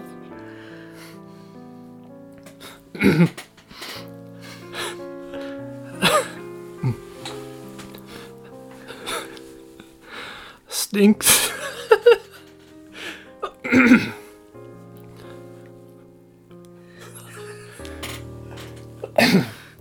Stinks and stones make break my bones, but names will never hurt me. Stink. Watch out for those stinks and stones. oh my god. Uh, flight to Charlotte in the morning. Then supposed to be a flight to Miami, but Ian stopped it. Fucking Ian. Alright. Loads of Italians on this seem one set of English people, but was wearing an Rangers jersey. So I hissed at him, no. But the boat is so confusing, and honestly, some of the people is so rude. Uh, couldn't care less about religion, but if I ever have kids, they'll probably be christened and all that malark. Christianity is dead in this country. Poor Christian Andy. Toss and prayers to her family. Uh, you're next. Oh yeah, so next Barry is concerned about Rob Lavelle's neighbour's dog possibly getting mistreated. Ring. Keep throwing me off. Ring the Delac. Where is the dog? the Daleks? Doctor Who? I was thinking how the fucking they shoot the lasers out of and quickly followed up DSPCA. Ah. And uh, speaking of Lavelle, he's he's also being featured here. No escape. Um, we were arguing how much we had left in the Tifties kitty after we got a few bets up a year ago. No one knew the exact figure. So Rob put in a picture of a baby's cot that he'd purchased and then said this. If you guess how much this coat was, then you know how much we have left in the kitty. so it's a fancy coat. Certainly was. Um, and finally, firing back at Aussie Nate. Fuck off, you kangaroo humming cunt. Do you know what? Only today I got what he was trying to say there. Humping? No, What? humming. Replace the H. Oh. There you go. A bit the same thing, really. yeah.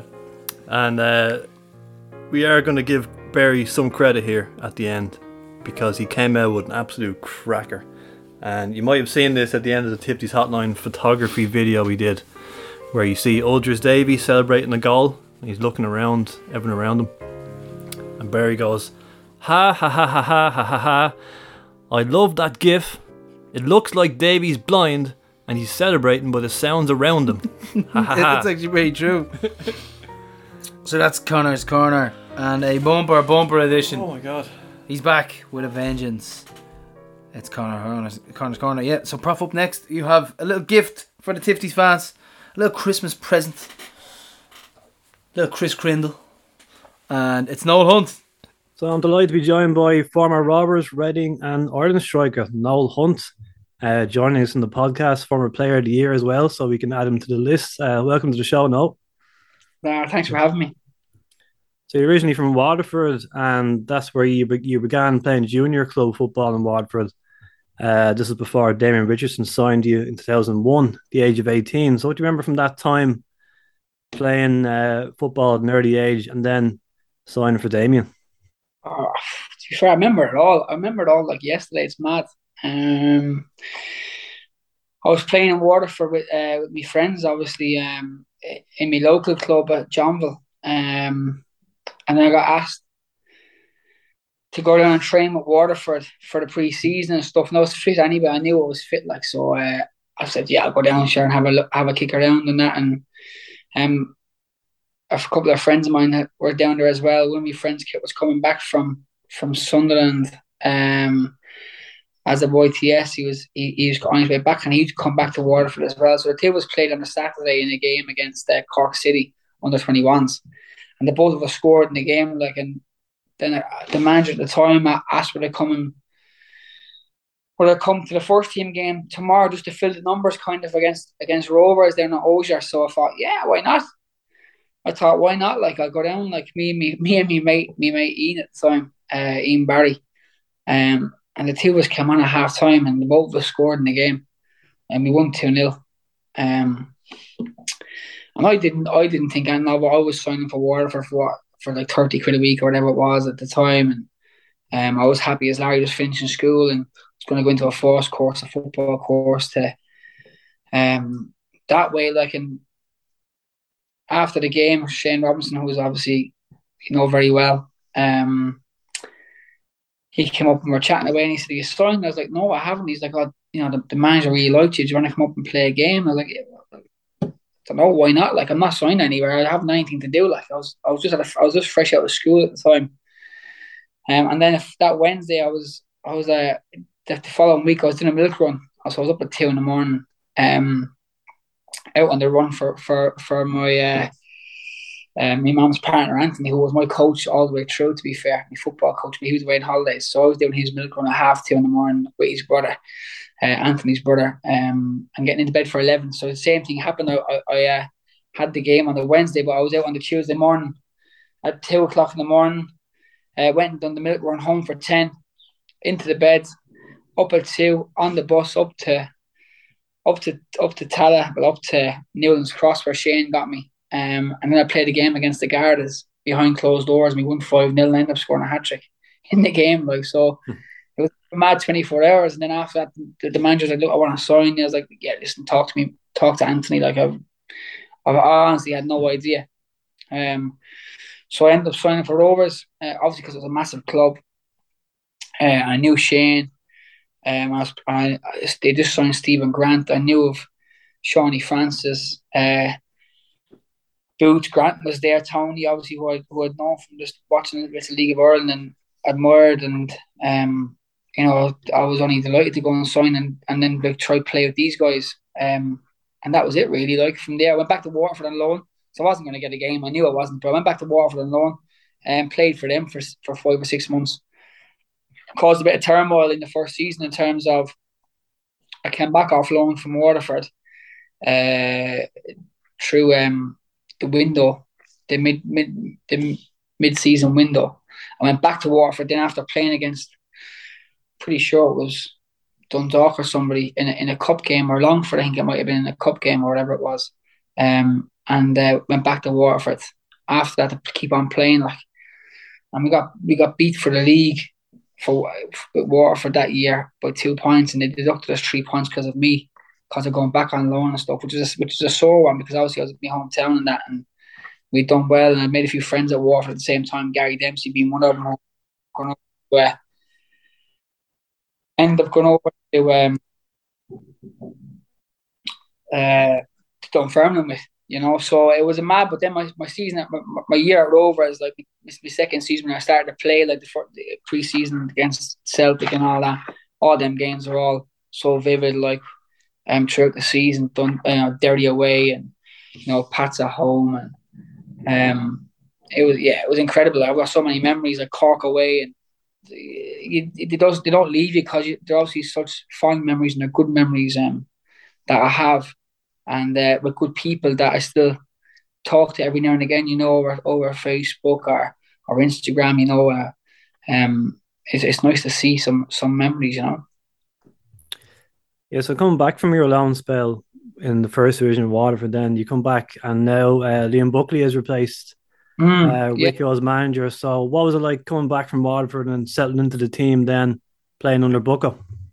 I was a bit anxious to be honest because I had a, I had a bit of a, a, a touchline going over with Bucko. Uh, plays, I think he was the manager at loan at the time.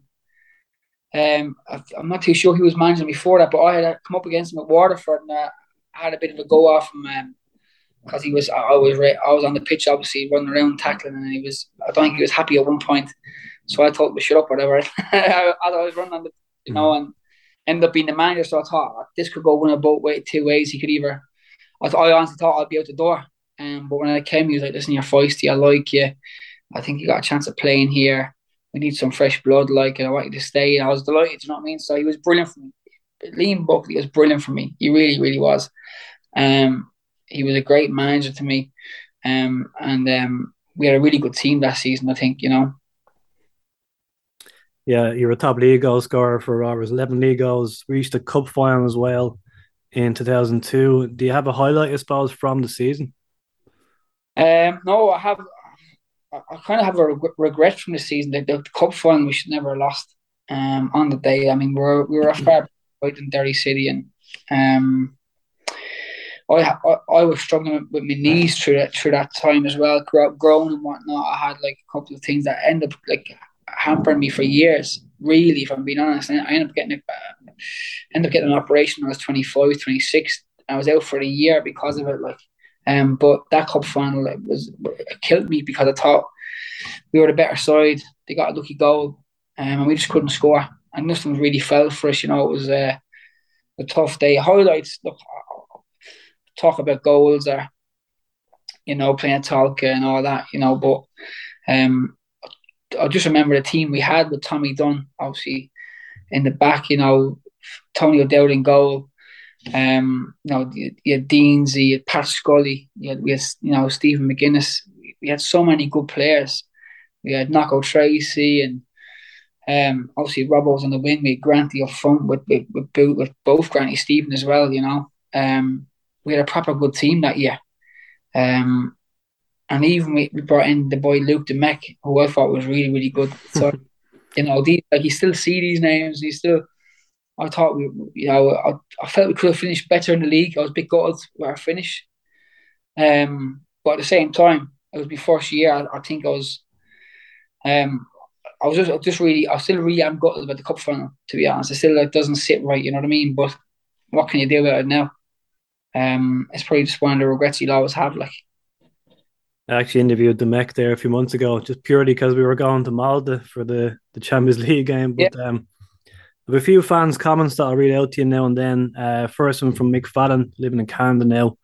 He says that you organised tickets for two young lads, himself and his cousin, before that cup final, and you left him at the turnstiles him. He said he just chanced his arm and asked you because he couldn't afford them at the time. So he, he says you're a legend. No, no. Look, I think to be fair, I remember. I actually remember that. Would you believe it? Um, but yeah, I mean, I think that one thing about Rovers, the fans are so unique. Um, and throughout the years, I think they carry the history with them. You know what I mean? And it gets passed down as it always does to fans. But I think with Rovers fans, it's an extra special um type of relationship from the fans to the players. You know, for the club, I think it's all bonded in one really tightly. Um, and I, I even remember, I, obviously, I saw a while back about Big Dick passing away. Like, you know, it's sad, and I, I was gutted because he was always there. You, you'd never not see him. You know, you'd never not see him, and it was such a um, a shock. I was shocked, um, I was gutted. You know, and I, I've never, I've never been one to go back. I've never looked back. You know, never looked back in terms of, um, like what we've done or what what what I've done or what we've done as a team or um but I've moved I moved house there a little while ago and moved into a I'd say our, our, our final home like and um I had a box full of obviously jerseys that I picked up through the years and um memorabilia that I, I didn't know I had really to be honest. And there's loads of things from Rovers in there shirts and whatnot and um, I just, uh, to be fair, I was in floods like so I never had went back over, never really analysed back over things because I think you can't change the past. I can only play the present, um, and I never look about about at what I'm going to do because I think that's then your your ego talking. you know what I mean? Uh, and then I think your past is your pride talking. I try to just stay in the moment, kind of thing. Um, but uh, it, yeah, it was sad. I was gutted. You know what I mean? And um, I, I, I always watch the games. I saw I saw the game the other night against Pats. Um, I've got an app so I can go and watch him and stuff, which is great. Like, and you just you always keep an eye out on the teams that you know that where you felt like you were treated right and you and you you gave your all. Do you know what I mean? And um, I think the because I lived in Tallaght as well for the time I was there with, with, with the Moonies, with Brian Mooney's obviously family, and you know Colette and Fran, they were absolutely brilliant to me. They were brilliant to me. You know what I mean? And um, I still I'm still in contact with them now because they're just amazing people. Like they took me in, and I was like a son to them. You know, at 18, uh, it was uh, it was all new leaving home. I was ready to leave home, but I wasn't ready to live on my own. I would have burnt the place down. Do you know what I mean? Um, so I knew Brian from the Irish schools, and he was like, "Listen, come live with us," and I did. It was amazing. Do you know what I mean? So I always have a good, like a, a big place in my heart for Rovers and um and a family of Rovers as such.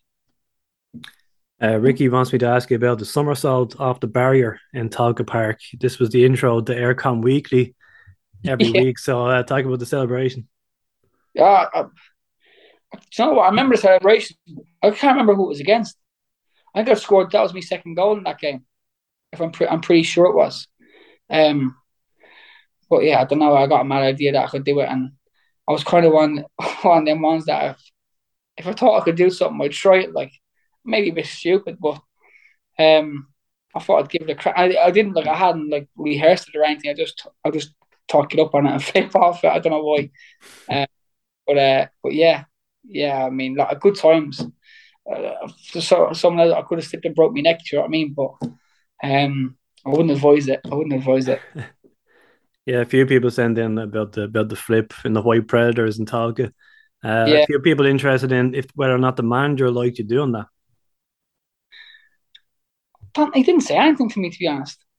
Didn't say anything to me. I never, I've never known because I've, I've, I end up keeping keeping that with me and, and obviously backflipping and whatnot. And no one's ever, no one ever told me not to. Do that kind of way. Um, but to be fair, they are they are steps too far. Probably in today's day and age, I'd probably be getting a rap on the with the way the, with the way the world is going. I'd probably getting a warning off the FAI or whatever because you know it's dangerous and you know setting examples. I think I think social media and whatnot now is blown up so big. You know, everything is everywhere. You know, you can't you, you can't do anything without it being recorded or filmed or um. So maybe back then I don't think I don't even think there was cameras on phones. You know what I mean? So, um, I think was fine back then, but maybe now, maybe now it'll be a little bit different. You know. Yeah, a couple of more fan memories. Gene O'Brien remembers a back heel against Cork at Turner's Cross in the Cup. Was that was that a goal? Yeah, yeah, just uh, just a flick. Yeah, I, I was again. It didn't just just where the ball fell. Um, I, that, I mean that was a good game. That was that was a feisty game. We had some feisty games. Obviously, Dublin derbies are um were big, but back then going to Cork, going to Turner's Cross, like um, it, it was uh, it was there was something special about it, you know, because we used to travel in numbers, and we still obviously Rovers still do like. Um, uh, without a doubt, I'd say Rovers were, were the best supported home and away, even though we didn't have a, even though we didn't have a ground at, at the time, whether we were at same um at Inchicore or at Tolka Park, it was always a great atmosphere, you know. And even but when we went, went away to the pla- places like Cork, like we'd have you'd have a, you know obviously Deck would be there, the, the the drum would be there, and it was it was good. You know, it was a good atmosphere. It was there was a real buzz about the place. And testing your memory now, Brian McKenna asks, uh, was the Twix tasty? Oh, I don't know. Well, still he. Ask him. what he says happened was Atalca one night, having scored, he took a bit of a fan's chocolate bar behind the goal, and it was always rumored to be a Twix. Ah, I remember something about that. I don't remember. I remember doing something. Yeah, I remember something like that, but I don't remember what it was. I don't remember what it was. Right. So your last game for Rovers uh, was the last day of the season, January Yeah. 2003. Yeah. You were subbed off to a hero's reception against Longford, carried off the pitch on fans' shoulders. So quite the send off. Yeah, it was amazing. Very emotional. I remember crying after it in the dressing room. Um, because like I said, I didn't really want to go at the time, and I was loving it there. And it's not I, I, right right now looking back, it was the right step. But the, the club were kind of like this, and we need the money, to kind of, um, which is fair enough. Like, and uh, but, but I was just it's just because we were so tight as a family, and I remember coming off. I still have the banner. I had they, they gave me a massive banner. Uh, I still have it. Uh, it's honestly, it's it must be about twenty foot long. Um, and I still have it. I still have the banner. Um, it, it was in that uh, that big. I've got two boxes of like memorabilia and whatnot.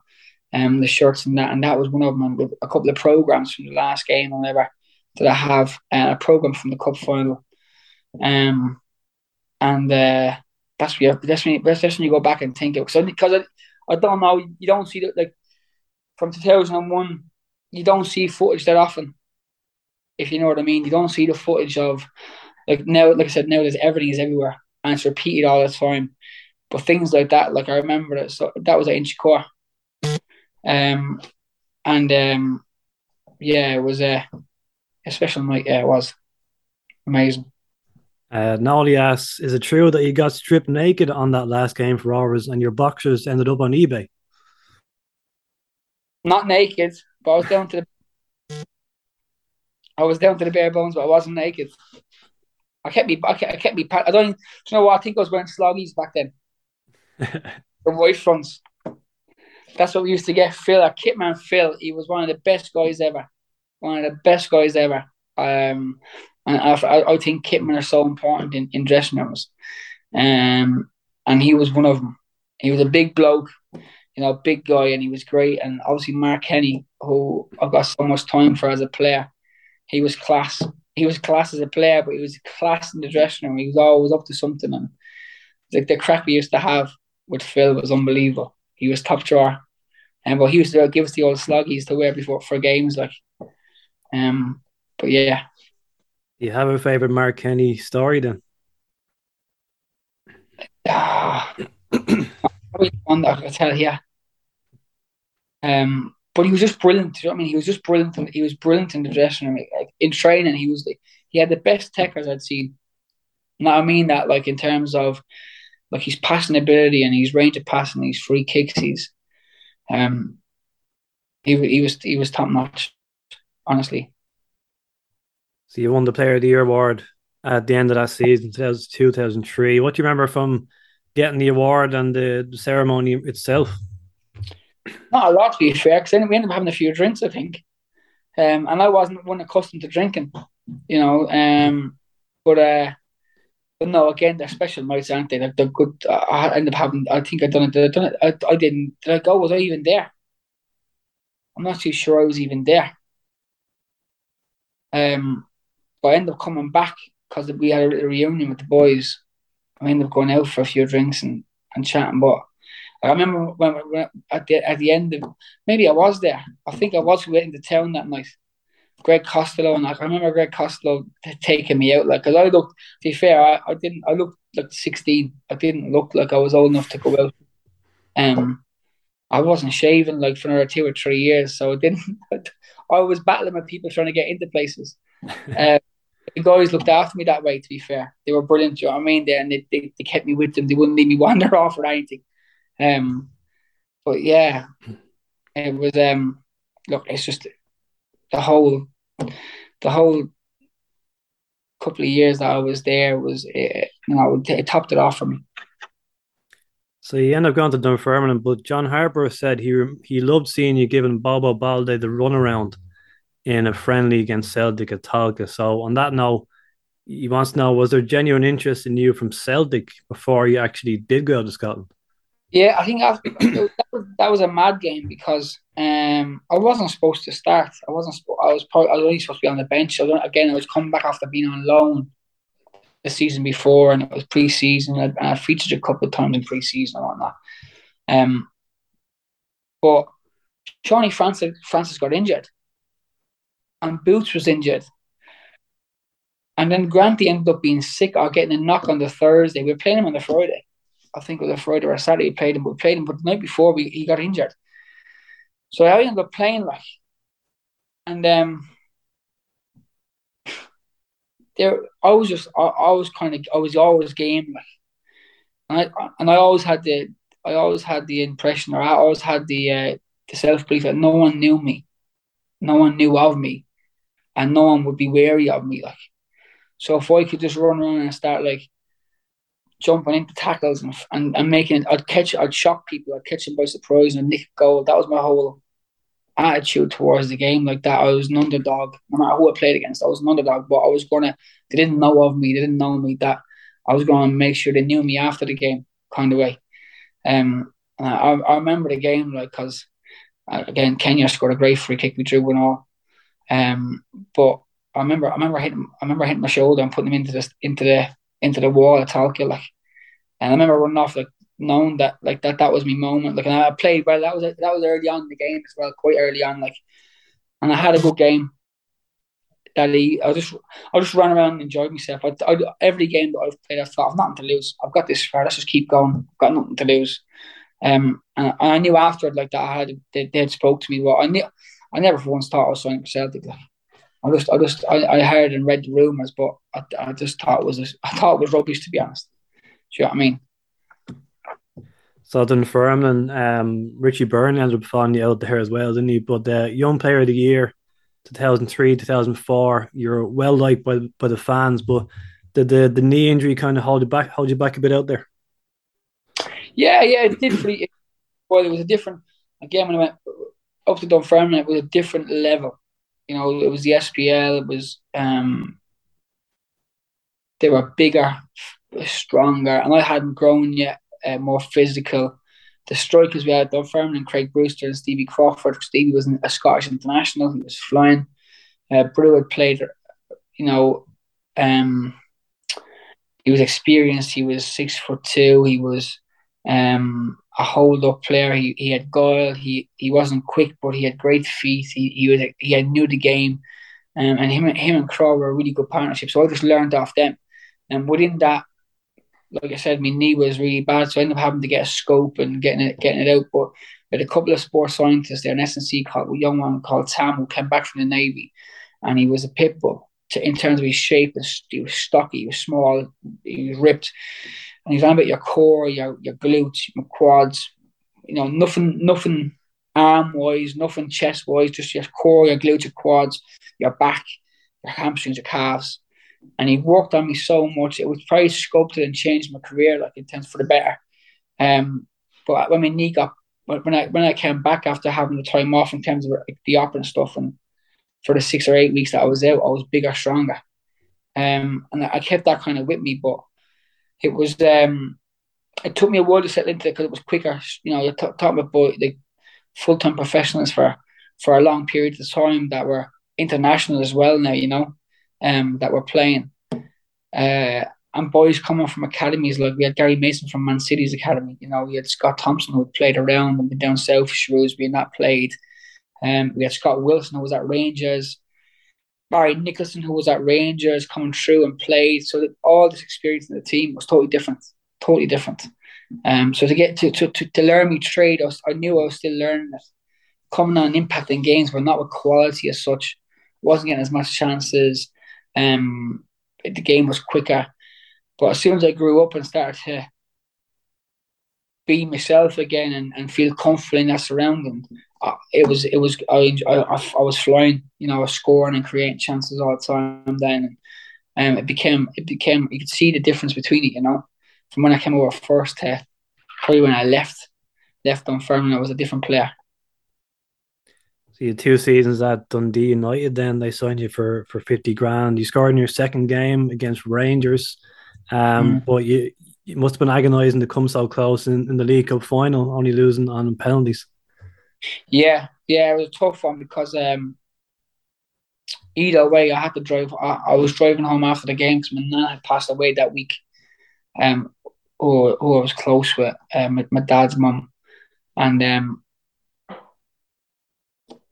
again, flipping cup finals. Um, we lost. We lost that on penalties, and we should we, we should never have lost that. Scored. I scored the first goal in the game. We went. I think we went two 0 up.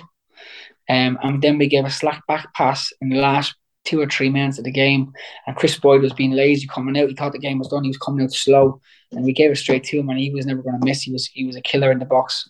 Um, and we do end up going to penalties and losing on penalties. So, um, I, I, I had three to be fair when I was in Scotland, but that was that was the closest we played. We played Celtic, and when I was injured for. Um, got done in the game before. I, I, I done my ankle on the Astro pitch the day before, um, and I was out. So I was gutted for that one uh, with Dunfermline.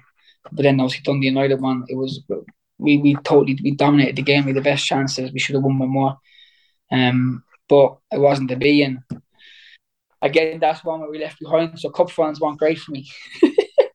um, so in term in terms of that, um, I probably had to just take it on the chin, like, and, and, and get on with it. But I had I had had a, a really good season, um, and within that season, I um I finished top goal scorer for Dundee United, and obviously then got a move out of it. Yeah, your longest spell obviously was with Reading. That's that's what most people would probably associate with you. Plus that Irish contingent there over the years. You had your brother Stephen with you. Uh, the first season was was the championship winning year 2012. Was that a standout? You got eight goals that year under uh, Brian McDermott. Yeah, um, I think I ended up with twelve. I think I ended up with twelve goals in total, but I was the second top goal scorer, which tells the team.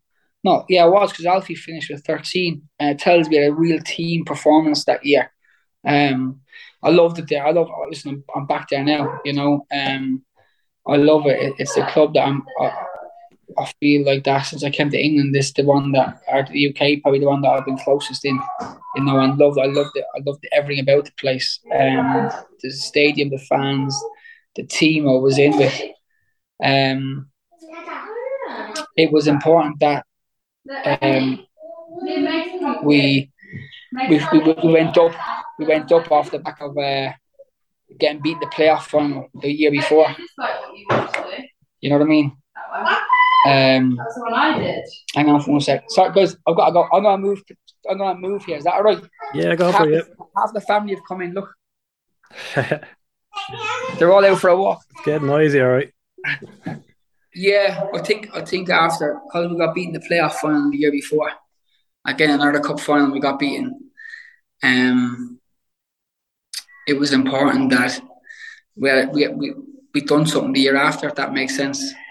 Uh, so in terms of the season, um, we lost we lost Shane and we lost Matt Mills. In terms of they moved on and um, we replaced it with probably two or three other players. Um, but so the, the team became more of a team, if that makes sense. Um, and we had a, a really good team, not not many real good individuals. Having said that, like you know, our, our team was full of quality. We had Ian Harte left back, you know, um, Andy Griffin right back, Alex Pearce, um, centre half with Kaspars Gorkšs. So you had obviously Harty, who we all know, um, who was still top top class. Andy Griffin with Premier League experience for years. Um, Kaspars Gorkšs was an international.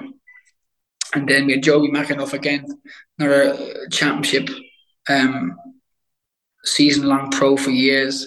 Jimmy Kebe, who was a bit different, international. Um, and we had myself, we we, we had a good variety of forwards myself, Jason Roberts, Adam Le Fondre, and um, Simon Church. So within that, like we had we had really good forward lines, good players in, in the in the top end of the pitch, and we were solid at the back. Um, and that season we had went on an unbelievable run. Um, I think we ended up winning 17 out of 18 games to win the league, which was incredible. Like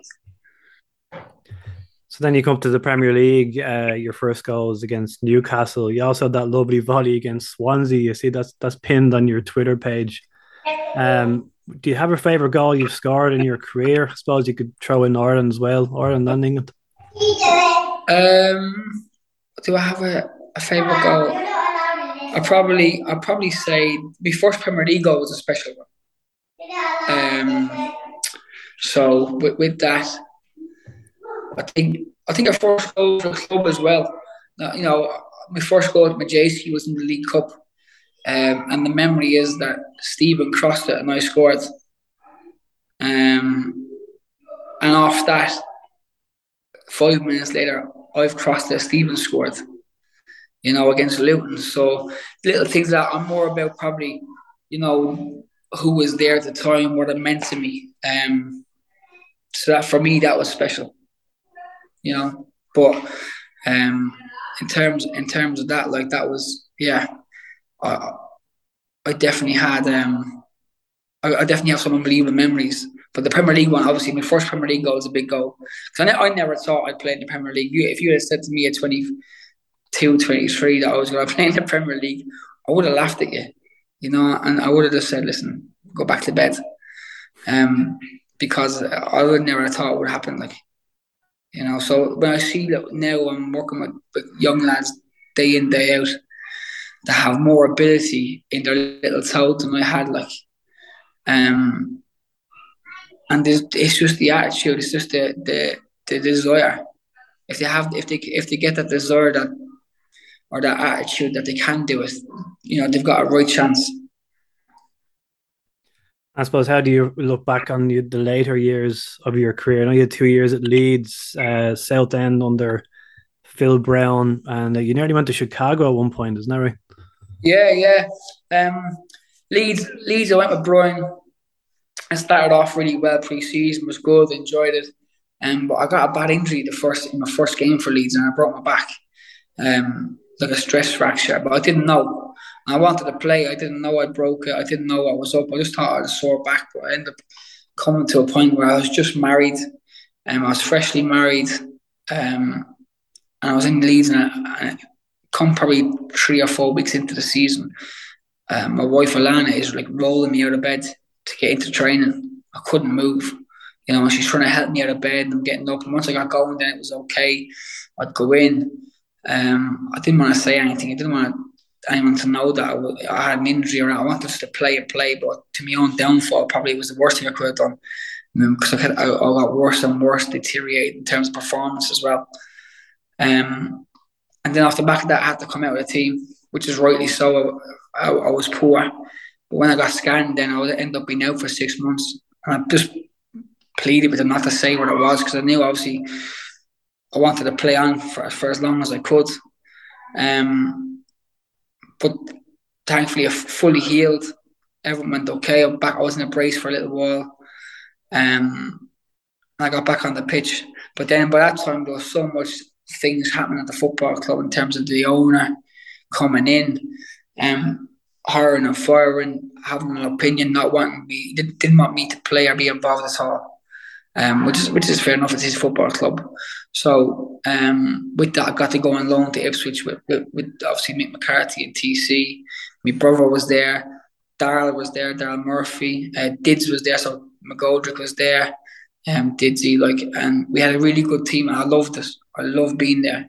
Um, and we got to the playoffs that season. Um, but then again, I got I got knocked out against uh, Fulham on Valentine's Day that year. Um, and when I woke up on the floor, um, I I ruptured my knee from the fall because I had no control. So within that, like I had a few a few bad injuries at, at the wrong time, which in football can can kill you. Um, so in terms of that, then I had to drop down.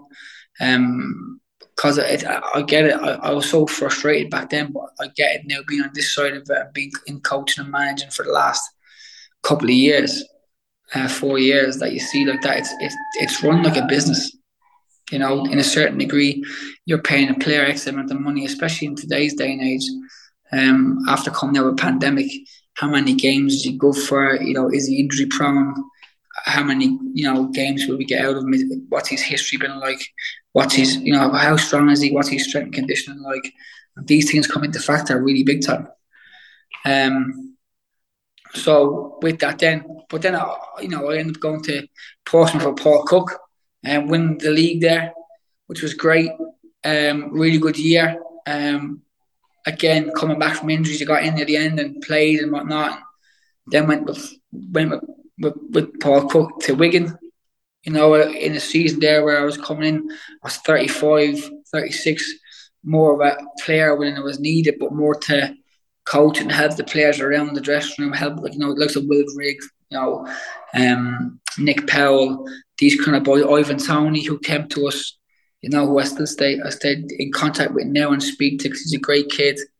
Um, and, and just making sure that we were all ticking along and doing the right things and there for the right reasons. And won, again, we won the league. So, um, really good memories, good times, you know. I've read a previous interview you did that it was Didier Drogba's fault that you didn't move to Chicago. How, how was that the case? Yeah, mad one. Yeah. Um, so I think everyone was all sorted. Um, and I was and I was on the way, and uh, I just turned down another year with with Ipswich because I'd been offered two years at Chicago. I thought two years, you know, I can really get get hitting the ground running and whatnot. And I just thought it was more security for me and my family at the time. Um, and within that, I heard that Drogba was going to the MLS. Um, but I, I heard from I knew from an agent that he was only going to sign for Montreal because they're it's a it's a French speaking city, blah blah blah.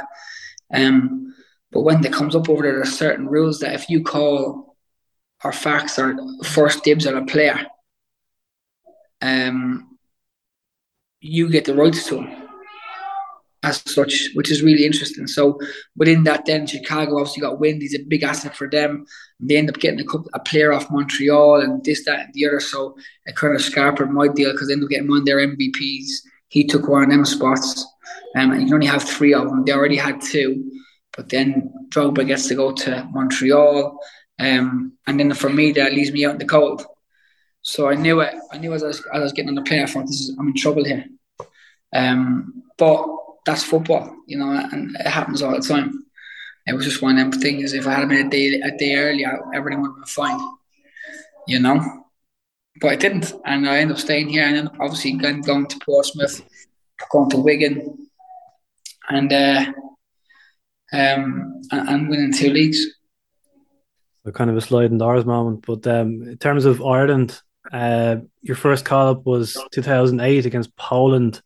Came on off the bench for your debut. What did it mean to you to make your senior debut and put on the, the green shirt? I look at, I think in terms of um, moments in, in, in your life, it's up there with the best. Um, so I came on obviously with Stephen, both of us came on together. Um, and uh, it, it, was so, so surreal because obviously everyone was there, my, our families were there, my wife was there.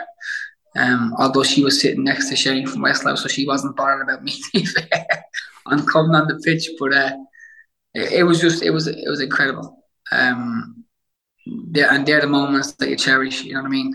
Um, and for for it to happen the way it did, and for for for for Trap to put us on the way he did, like I, I almost feel like he knew what he was doing. Um, and, and I'll be ever grateful for him. Um, your second cap um, against Italy in Bari 2009. I've seen you talk about this before. Um, so that prompts the question from Fatum. Uh, that disputed goal, is it yours or Robbie Keane's? What was the conversation after and since and the, the fallout, I suppose?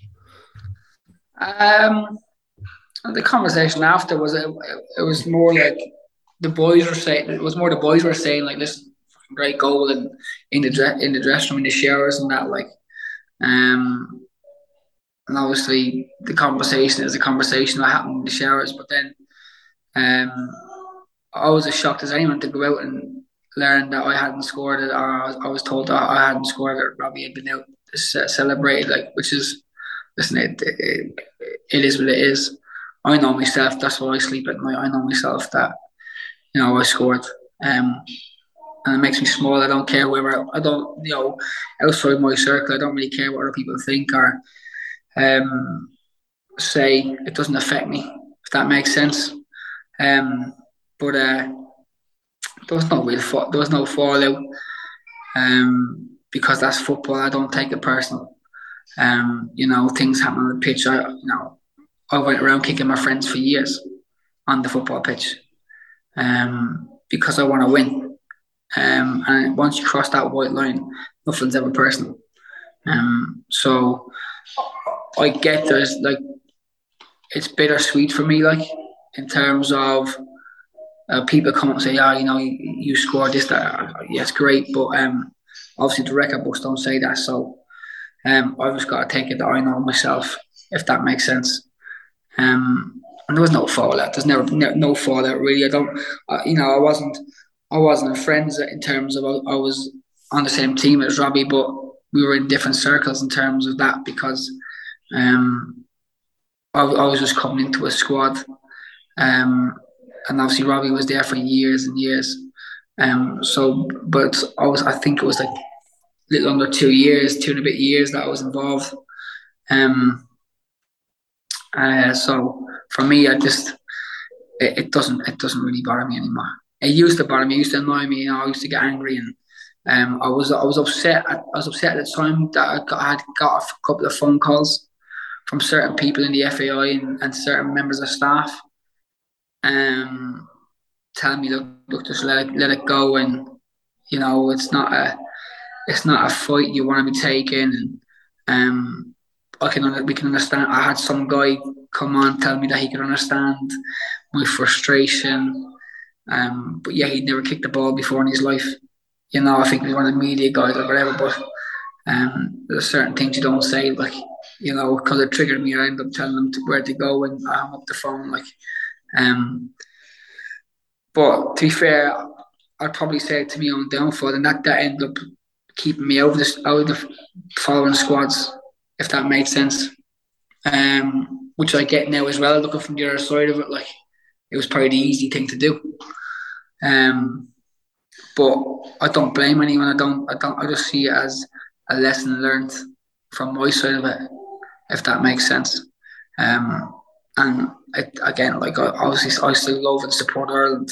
I still love and support the boys that are there playing. A lot of some of them are still playing, and a few of them you've come up against over the last few years and whatnot. Like, you know, even at, even at our place now, Jeff's here, um, Shane's obviously here. Shane, I mean, I've been friends with Shane since I moved to Reading. He's one of the probably the, the most honest, kindest, most genuine guys you could ever meet. Um, regardless of playing football or not, you know, he's just a lovely, lovely man. So through that in Ireland, I ended up having amazing friends. You know, amazing friends, amazing uh, meeting amazing people. Um, so I'm grateful for all the experiences. To be fair. Uh, something I forgot to ask earlier. In 2011, while you were a Reading player, you actually came over for the Rovers game at uh, White Hart Lane in the Europa League group stage match. Uh, any memories from that day? Yeah, it was great. There was a few of us came, even a few of the players came with us.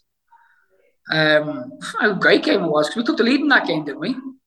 Yeah, Stephen Rice after an hour won it up. Yeah. yeah, so the place was bouncing.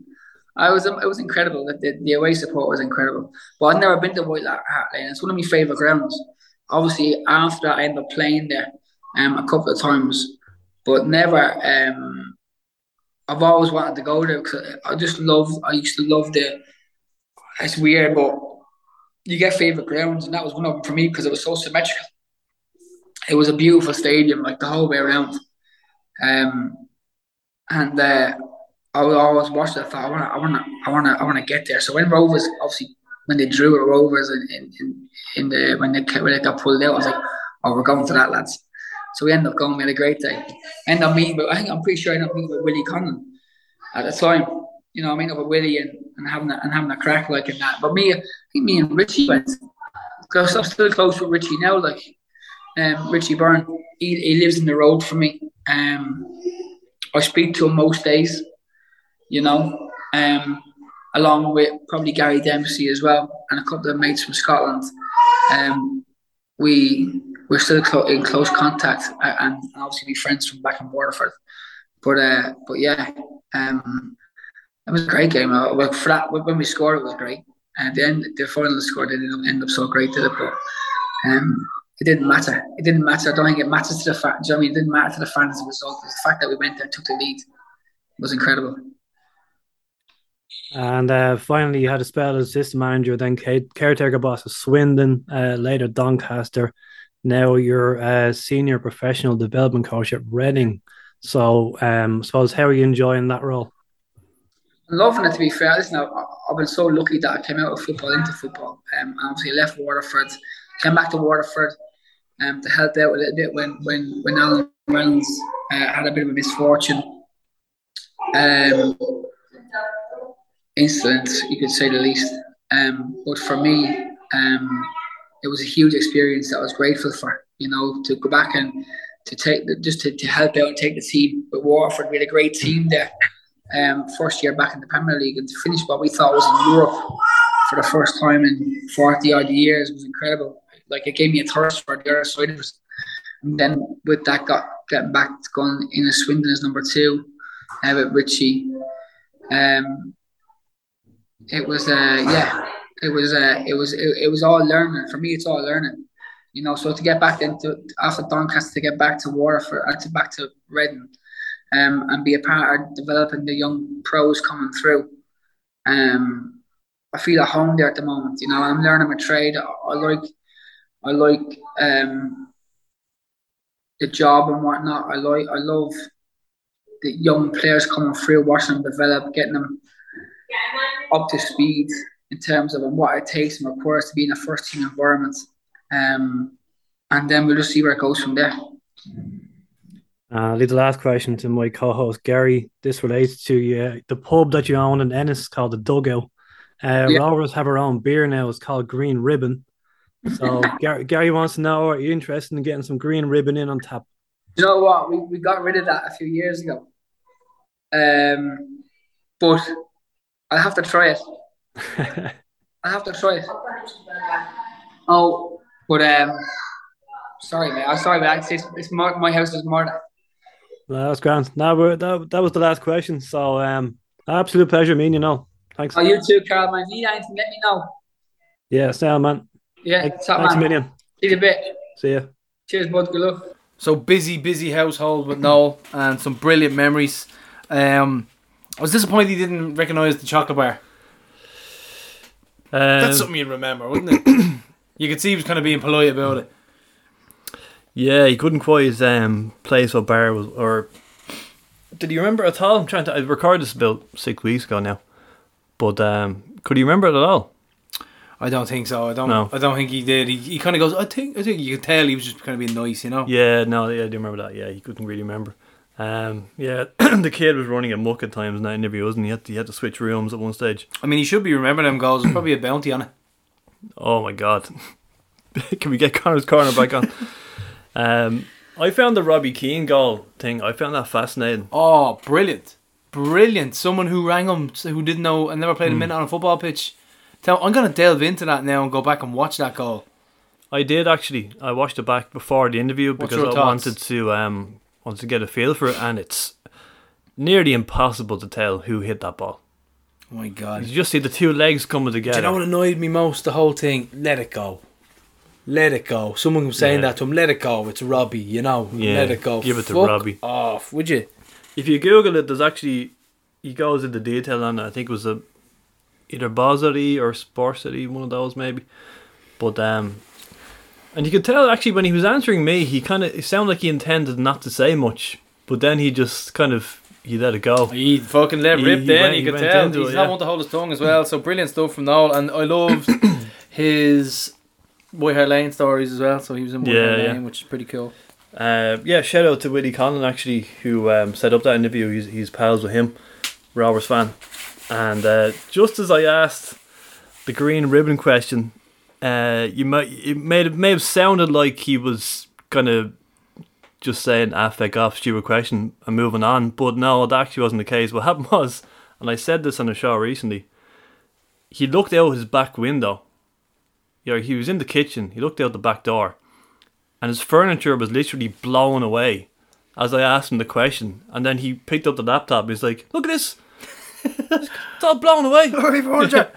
Seems like a very, very cool Yeah. bloke. Be good crack Yeah. out having a point. Love Mark Kenny. Certainly does. Loves Mark Yeah. Kenny. No, great stuff from Noel. I, I really enjoyed that one. So that's just our little prezzies. And we move on to players in pre-season training. Roadstone Prof, they are flat out. And um, no, no, they're not getting the bollocks ran off them yet, I'm told. So I'm told. You wouldn't know, but I was Um, talking to um, is Glenn Cronin's hill runs in place yet? the dreaded hill runs in City God. West. Was talking to Sean Gannon in the Irishtown House for the Christmas party, and friends, and um, he said they don't even touch a ball for weeks when when they come in. That's that's horrible stuff. Yeah, I'm gonna say January. I'm gonna say January's when they don't touch a ball. That's hill run central. That's Yeah. getting you fit. That's getting your cardio up. No, thank you. there you go. Yeah. So club shop will be open Friday twelve to seven and Saturday eleven to two before Xmas Day. So get in and get your new training range, which I like. I love it. It has a bit of blue on it, and it's grey and black. I think it's very very cool. How many stars? people. Uh, we won't talk about the stars, prof. Right. But we'll just we'll touch on that, right? We'll touch on the whole lack of jersey and stuff like that. Now remember, this there should be no anger aimed at anyone over this. It's no Well, no, one's that's- fault that's bar silly. an individual who was involved with Umbro. That's how it is. To be posting online and giving out by the club, that's silly. Like it- it's You totally, can be you can be disappointed. totally out of Rovers' hands. There's hmm. nothing Rovers can do. Just remember that. Let's hammer home that point. Nothing they could do. All this gear was ordered in July, right? You can't bank or presume you're going to win the league and and get jerseys and all your training gear hmm. for the fans pre-ordered with stars on it. That's madness. It's a stupid thing to do. Plus, you couldn't foresee what was going to happen with Umbro Oil and Jack's distribution, so it's definitely not our fault. And you get your jerseys, lads. You get your gear. You get user. Uh, what's the stuff they were? What's the, the sustainable products now? Wood sustainable wood products. So you get you get whatever you need. They have stars on them, but um, listen, it's it's out of our hands. Just you need to remember that it's not anyone's fault whatsoever, bar a couple of individuals. Um, Yeah. On a positive note, the season tickets were posted Monday, so You'll be getting your season tickets dropped down the made- chimney. If you made that cut-off point, that crucial cut-off point, then you should be getting them uh, in your stocking by Christmas Day. And um, then we had more uh, news there with Umbro. Yeah, so we're staying with them. And the close partnership with AA Sport has ended, but Umbro International, as so I'm told, and uh, it's listen. I, I think the kits and the, the training gear has been lovely lately, so I think it's good to have a long-standing relationship there as well. Adidas would have been nicer, let's be honest, but that's just my opinion. To go with your 80 pairs of uh, Adidas shoes. but it's um, yeah, so we're we're more- sticking around. More importantly, our our partnership with 88 Sport has concluded, which also means that Glenmalure Flyer will now join myths and legends such as Bigfoot, the Yeti, and the Unicorn because no one ever saw it. It didn't exist. I don't think it was real. I don't think it ever. it- And that that was like a cardboard cutout that horse that they had that day. Like the whack is just like smile, fucking smile. What a bizarre chapter in our history that will be when the books are written. Do you know? Do you know? Actually, I saw the other day, um, and I know it was mentioned before, but I think it's a good idea if we can get around the council and get something done. I know it's going back a long time. People actually paid for their bricks.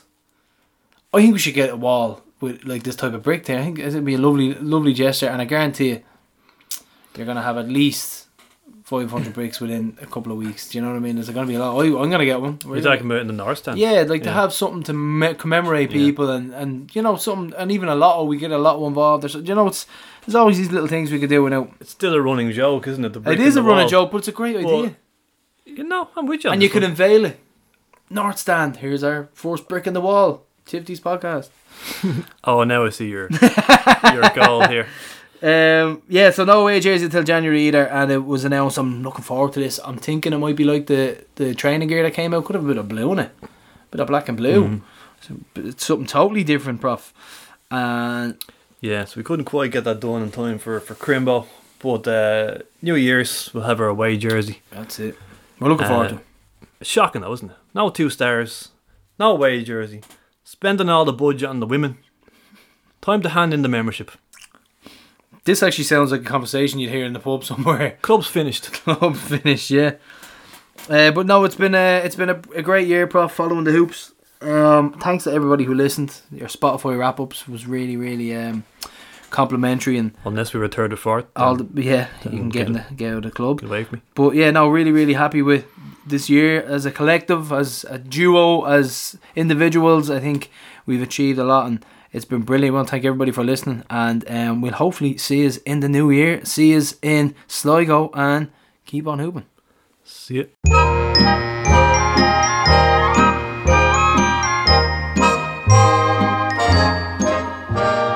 Christmas Day, when all the kids were playing with their toys, we noticed in a corner stood a sad and lonely boy. When we went up to ask him why, a tear was in his eye. He looked at us and sniffled and this was his reply. I was good as solid gold and did the things that I was told. For days nobody had to scold, but I got a cold for Christmas. Johnny got a brand new sled with shiny runners painted red. He's outside, but I'm in bed. I got a cold for Christmas. All the other girls and boys ran downstairs to get their toys, but all he did was sneeze and sniff. and use my Christmas handkerchief. It can't be right, it isn't fair. I brushed my teeth and combed my hair, but did it get me anywhere? I got a cold